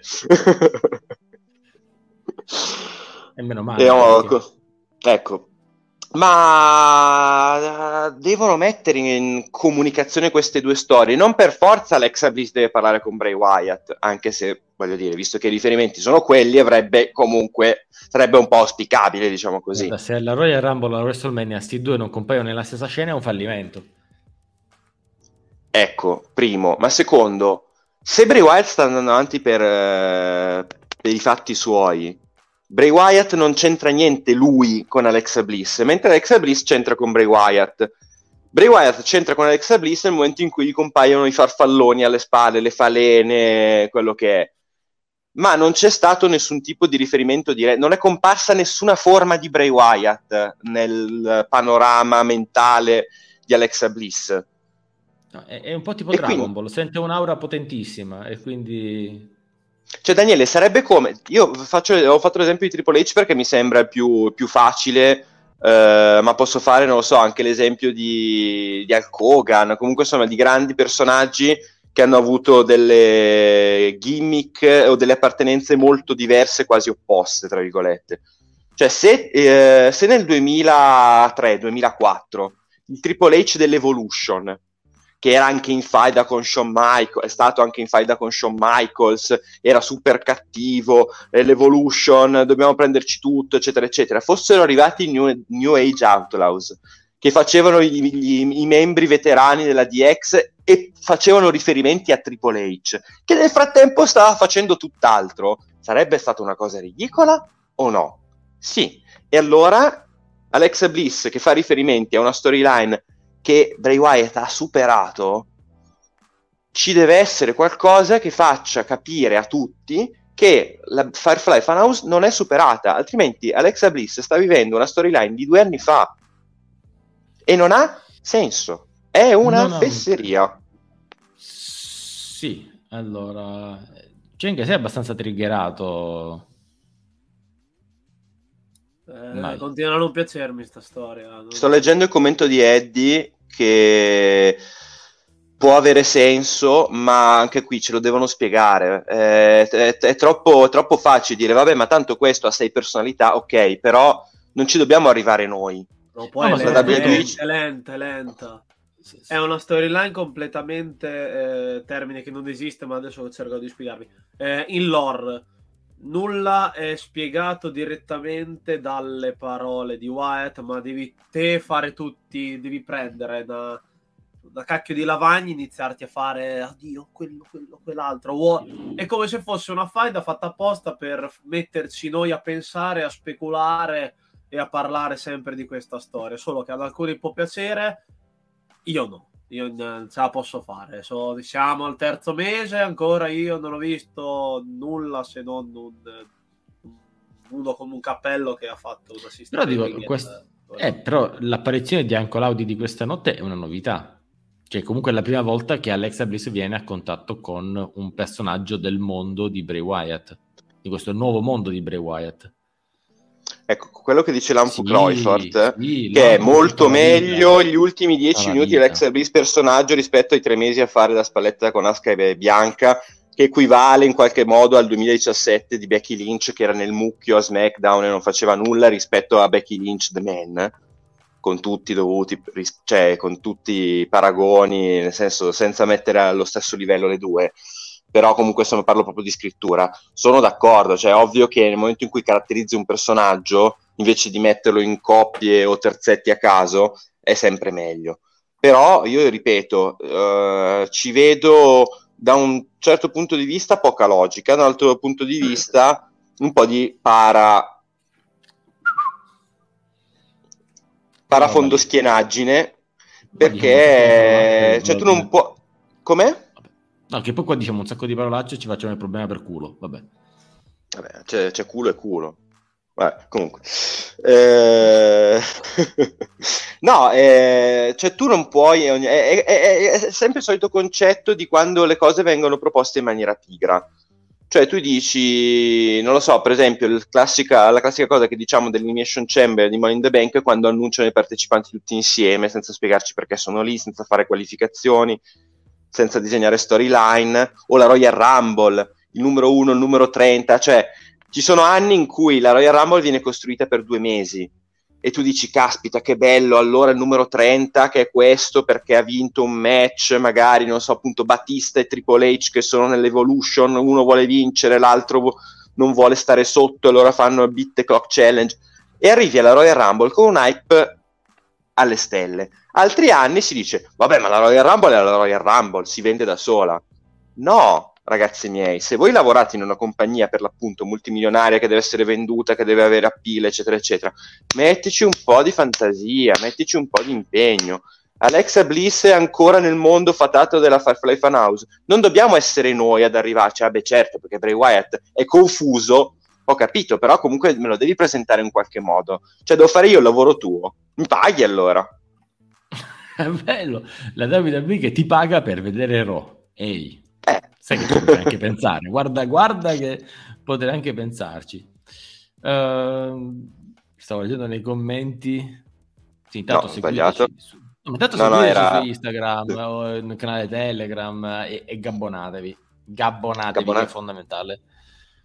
Uh, sì, vabbè, Chris, anche Artruth e Carbella vinsero il numero 30 della Royal Rumble. Uh, ma anche là, Vince, torna a ridacci queste cose, per favore per favore. Eh, Menzo, noi abbiamo inaugurato una nuova rubrica la settimana scorsa. Mm. E sono sicuro che ti piacerà perché il titolo è Che gabbo ho visto? No. cioè, che, che gabbo ho visto, sì. Ehm, la rubrica in cui ci chiediamo se è reale quello che abbiamo visto, se è frutto della nostra immaginazione o se dobbiamo martellarci gli zebedei per quello che abbiamo visto. E, e il premio che Gabbo ho visto della settimana va al turnil degli Throw. Ma andiamo di male in peggio o cosa? Allora, io francamente penso che adesso possono anche licenziare gli Throw. Dici potevano farlo già anche prima, ma adesso siamo proprio al limite del licenziamento degli Throw. Mm. Cioè, questi arrivano, sbarcano nel main roster, fondamentalmente senza riuscire a fare nulla di notevole in mm, ormai mesi che sono lì, eh? Mm. ma niente, niente, niente, niente, niente. Non gli riesce nulla. Quello fa eh, eh, Top Dolla fa un bocce tremendo rischiando la vita, la carriera, la sua e quella degli altri. Mm, lasciamo stare, settimana scorsa proprio segmento pessimo. Mm. E questo, a un certo momento alla Triple H si gioca la carta del millennio. Ok, così non funzionano, turniamoli il. E così mm. a casissimo attaccano Ricochet, dopo che Ricochet okay. ha battuto Top Dolla. Uh, ecco, ma che gabbo ho visto. Anche da qui il nome della, della rubrica. Sì, la risolvo in fretta. Allora, eh, si citava prima Maxis Awesome 92, lo faccio anch'io, visto che la puntata scorsa non c'ero, quindi non posso agganciarmi a quella citazione, ne faccio un'altra. Uh, in un celebre video Maxi Dawson diceva c'è il famoso detto non piangere perché è finita, sorridi perché è successo, che in certi casi può diventare uh, non piangere perché è successo, sorridi perché è finita. Io credo che nella nostra esperienza di fan a tutti noi è capitato di avere un personaggio, un segmento, una storyline che abbiamo vissuto dicendo vabbè, adesso questo NWE ha un push in corso, tratteniamo il fiato perché prima o poi finisce. A me è successo, per esempio, nel periodo in cui era over Ryback, mi è successo nel periodo in cui era over Enzo Amore. No, e... no, no, mm, ci sono, ne, allora, su, su, su, questo probabilmente mi insulterà qualcuno in più, ma per me è così. Mi è successo nel periodo in cui era over Boogeyman vi è successo a tutti quando c'era Tinder? No, a me no, io no, no, no, perché comunque quella era scritta, era, scritta, bene per il fatto comunque insomma che dovesse dare, dare fastidio. Uh, è successo nel periodo di Lashley e Lana sposati. Tu dici, sto vedendo questa... Ecco, sto, vede- sto vedendo questa immondizia, so che finirà. Mi tappo il naso, so che finirà. Il periodo dei, degli EOP con uh, Drake Maverick che non riusciva ad andare in Oddio. tempo al gabinetto. Oddio, mamma mia. Tu vivi questi periodi storici e dici finirà. Uh, gli throw finiranno. Io l'unica cosa che dico a me stesso è ok, anche questa settimana ci sono, ci sono non io, ci sono gli throw. Uh, ten- tratteniamo il fiato, teniamo il respiro, un giorno finirà. Non ho altro da aggiungere, anzi, come direbbe Forrest Gump, non ho altro da aggiungere su questa vicenda. Eh beh, io penso che questo comunque è stato il colpo di grazia per Cheng perché l'abbiamo triggerato tutta la puntata. Oddio, un argomento che gli fosse oh, piaciuto. Che combo di eventi, terribile. Mamma mia. Però dai, diamo atto che o funziona o addio, no? No, no, proprio add- addio. Ma l'unica cosa positiva è che adesso Stroman li, li lancerà nell'iperspazio, li, gli tira un Pons e li lancia al terzo anello. Ah, guarda. guarda per, per, una volta ti farò Stroman. Eh, che, che fortuna! Che... Anch'io. No, no, c'è stato un periodo dove Stroman mi piaceva. La, la... Eh, 2017. Sì, sì, sì. 2017. 2017. Stroman... Ci fu un match Stroman contro Big Show con l'implosione credo del ring, io, io, ho visto Strowman fare il keep up. Eh, ho avuto tipo una visione mistica. Ho detto, no, no, eh. cazzo, sta migliorando. Può allora, ragazzi, Braun, Braun Strowman ogni volta che è top hill è perfetto. Ogni volta che de- si decidono a farlo top hill, io dico, oh, finalmente posso vedere Strowman e non avere eh, però adesso le lo viscere che... da face no? No no no santo cielo no. Perché non può essere un fe- uno che si comporta così che ha quei modi quegli atteggiamenti quei comportamenti nei confronti degli altri. È un cattivo naturale. Il pubblico lo osanna chi se ne frega? Quante volte è capitato nella storia di un cattivo che veniva che aveva dei pop, ma il personaggio è cattivo, Strowman è un cattivo, non possiamo lasciare i mess- lanciare i messaggi che le persone buone si comportano in quel modo, perché poi i bambini vanno a scuola e si mettono a picchiare la gente. No! Un po', un po' esagerato così. Mi sembra un po' portato all'estremo, Venturini, questa, questa Non voglio di nuovo dire che è un bullo, eh, però è questo ragazzi, basta. Strowman Ma è anzi, che... scusami, Qua- cioè, quando, lo, quando lo renderanno di nuovo top heel, date tutte le cinture del mondo a Strowman perché è un, è un rullo compressore indistruttibile, va bene. Se è, ca- Eh, se è cattivo, va bene. Se il, il personaggio di Strowman, se è cattivo, va bene. Non me lo devi presentare come un top face perché lancia dei messaggi sbagliati. In realtà lancia la gente fuori dal ring o fuori dal Sì. O anche dalla finestra, però dettagli. Sì, vabbè, assolutamente. No, poi, no, c'è poi il top del top è Eddie che già è in, eh, in modalità Big Red Machine. Io rivoglio un altro match tra Homos e Strowman. Proprio il top del top. Ma io farei un triple threat con Otis, eh, cioè, quindi proprio li mettiamo lì tutti e tre e via. Uh, Massimo, questi, i, i- tu l'hai visto in diretta eh, su, Sì. poi su SmackDown. Eh, sta roba è stata anche raccontata male, eh? Sì, molto.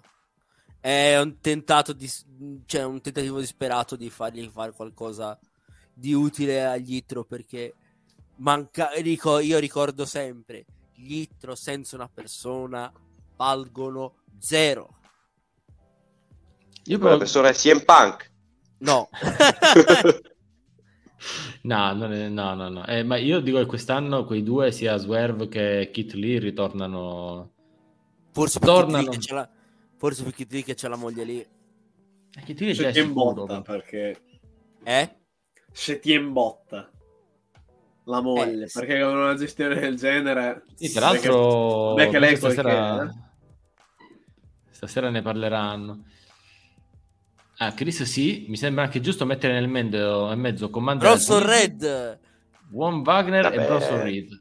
No, Bronson Red non è Bronson Reed. Ah, Bronson Ah Reed. sì, vabbè, La licenza. è poi. questo.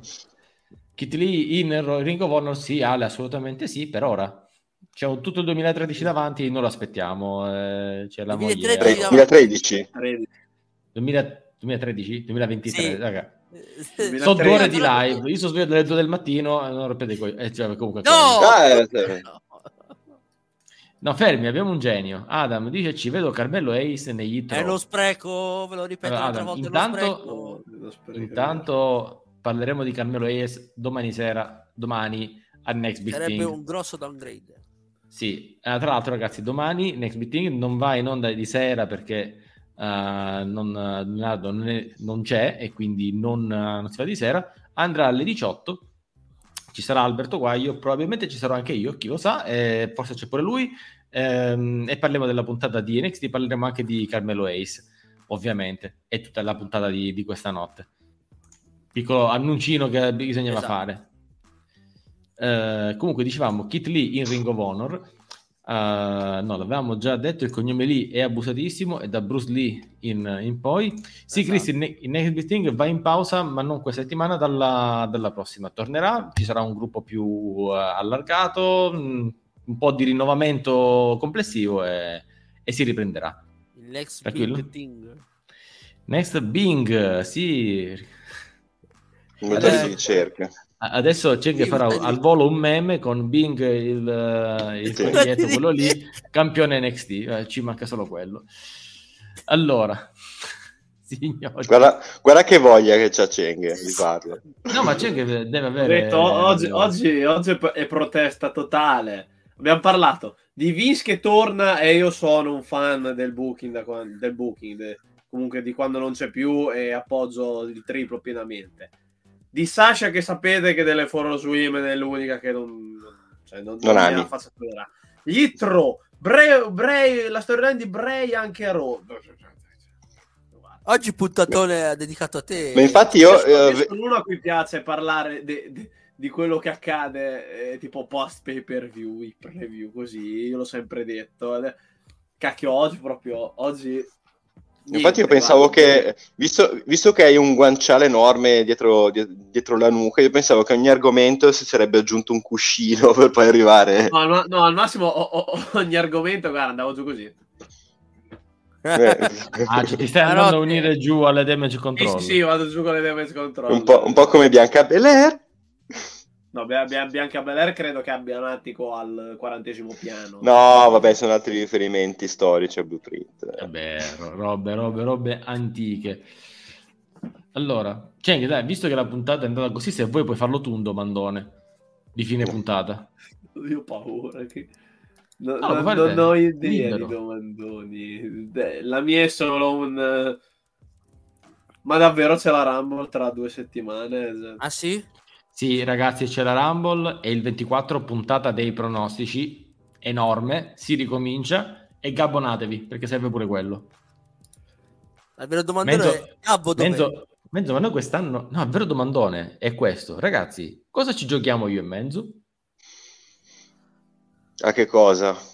Ah, ho, ho, un ristora- ho, un ristorante stellato qui nel mio paese. Allora, chi allora, perde cosa paga? O chi, vince chi, perde, cosa co- chi perde cosa? Il campionato dei pronostici. Comincia... Venturini, ah, in generale? Certo. Il campionato. Cioè, uh, ma tra di noi, yeah. cioè tra di noi, perché poi vincerà Eddie, lo sappiamo. Però intendevo tra di noi. Su quest'anno avanzo penso qualche 26 pizze, ma va bene. Ricominciamo. Non è vero, ne avanzi, ne avanzi solo una. Verrò a Forse, forse due, ma secondo me una. Oh, eh, vi, cosa... vi, ricordo, vi, ricordo che la 200 viene molto bene quest'anno. Sì. Uh, la Già, quest'anno abbiamo puntato al numero 200. Porca vacca. Eh, eh, eh, guardate dove capita. Sì. Lo vedremo.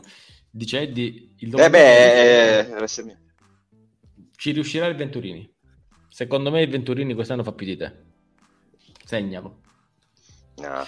Allora, invece, eh, tra me e te, che cosa ci giochiamo? Eh, no, la pizza, eh, manca la pizza Elias. Manca la pizza Elias, è vero. Come perché, non è, stato lic- perché non, è, non è stato licenziato entro il 10 agosto del 2022. È vero, è vero, è vero, è vero. Quindi scommessa avevi perso Don Z per due giorni? Che ti ho detto, eh no, Tesaro. del 2023. No, no, no l'altra settimana. Sai che eh, hai ragione, ma non mi ricordo. Eh, alla puntata 200 c'è la scommessa su Codi Campione, ma credo che quella era di Leonardo Lucarini. Mi pare, mia, però. Mia, forse, non lo so. O, o con Dario, probabilmente. No, Dario si è già allora. giocato la casa, se l'è già ripresa. Ah, già ripresa. Allora, signori, nel frattempo che io preparo il ride per questa settimana. il domandone è perché eh? Lacey Evans esiste? Ecco, questa è la domanda. No, il domandone secondo me no. è... Eh, perché esiste? Per, per, Kevin Owens si merita un'altra umiliazione no, alla Royal Rumble. Di nuovo, so. secondo me, molto interessante vedere come va a finire la. Molto storytelling sarà lì. Va, che Semi già sì. prova. Beh, due anni, la... fe... due anni, fa non fecero male. Eh. No, assolutamente. No, Peccato no, no, per il finale eh, di quelle manette che e quelle manette riusciva... che hanno rovinato il, il, finale, per il resto no, non è stato male. La scena col kart sì. È, ancora, è ancora lì, c'è qui che non si toglie. Eh. Mi, mi, piacciono i treni, citando un video di Iris in Peace, visto che cito sempre quelli di Maxi Sosson, citiamo una volta ogni tanto uno, uno di Cheng. Che vedo che c'è un sacco di gente ultimamente che si sarà resa conto che non carico più nulla da un pezzo, si sta andando a, a riguardare tutti i video vecchi, ho paura che Non è che sono io che faccio rewatch, no scherzo. Ah, vuoi le 4 del mattino, tipo, ho 60 persone. No, basta Io che faccio rewatch. No, allora, no. questa non è una domanda, ma è una realtà, è stato, dichiar- è stato finalmente rivelato, era un work, 100%. Workone. Fatto, workone fatto alla grandissima da Seth Rollins, che diventa ancora di più il mio personaggio preferito della WWE in questo momento, ehm, in collaborazione in realtà con tutta la federazione. Quindi anche a dimostrazione di una sinergia migliore con Triple H al comando del lato creativo tra atleti e management. Molto ben fatto, bravo Seth Rollins e finalmente vedremo. E questo vuol dire che potremo finire. Io lo, lo, voglio qua, Vittorini. Allora, Rollins. Seth Rollins, vuoi Seth, Seth Rollins questo match, questo match. Ah, voglio, okay. sì, a parte sì, Seth, siamo qua, quando vuoi. Seth, we are here. Uh, per, la, per, la, puntata 197. Oh signore. Porca miseria. Mamma mia che brutta, porca troia. Questa tira male. Questa arriva proprio la botta quella, quella brutta. Um, perché fa no, stranissimo no. perché siamo alla 188 e diciamo, oh ma la 200 è capita lì, capita lì e dice, sono 12, 12. Ah, io allora, eh, quando ancora era Fabian Eichner, eravamo a un passo dall'intervistarlo qua a Saito Slam. È spada per eh. questione di date, ma stava succedendo. Adesso è praticamente impossibile, anche perché la WWE concede interviste in maniera mh, selezionata. Chiedere non è che puoi andare a chiedergli, oh, oh mi, mi, fai fare un'intervista a Giovanni Vince? No. Eh, no, no, no, no, rilasciano delle interviste, mh, ci sono delle eh, degli appuntamenti prefissati. Il buon doc Luca Carbonaro conosce perfettamente la, la situazione. Potreste trovare qualche estratto su westing.it, eh, insomma, stay tuned, che ha fatto diverse interviste lui a Big E, a Sasha, insomma, va a Shawn Michaels, quindi insomma, potremmo trovare qualcosa del genere. Sì, ma magari io voglio fare l'intervista a Omos. Però allora, basta andare alla pinettina. No, Basta andare alla pinettina. Povero Romelu.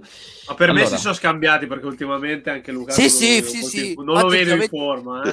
non lo vedo in forma. lo dico io che ce l'avevo al Fanta, maledetto.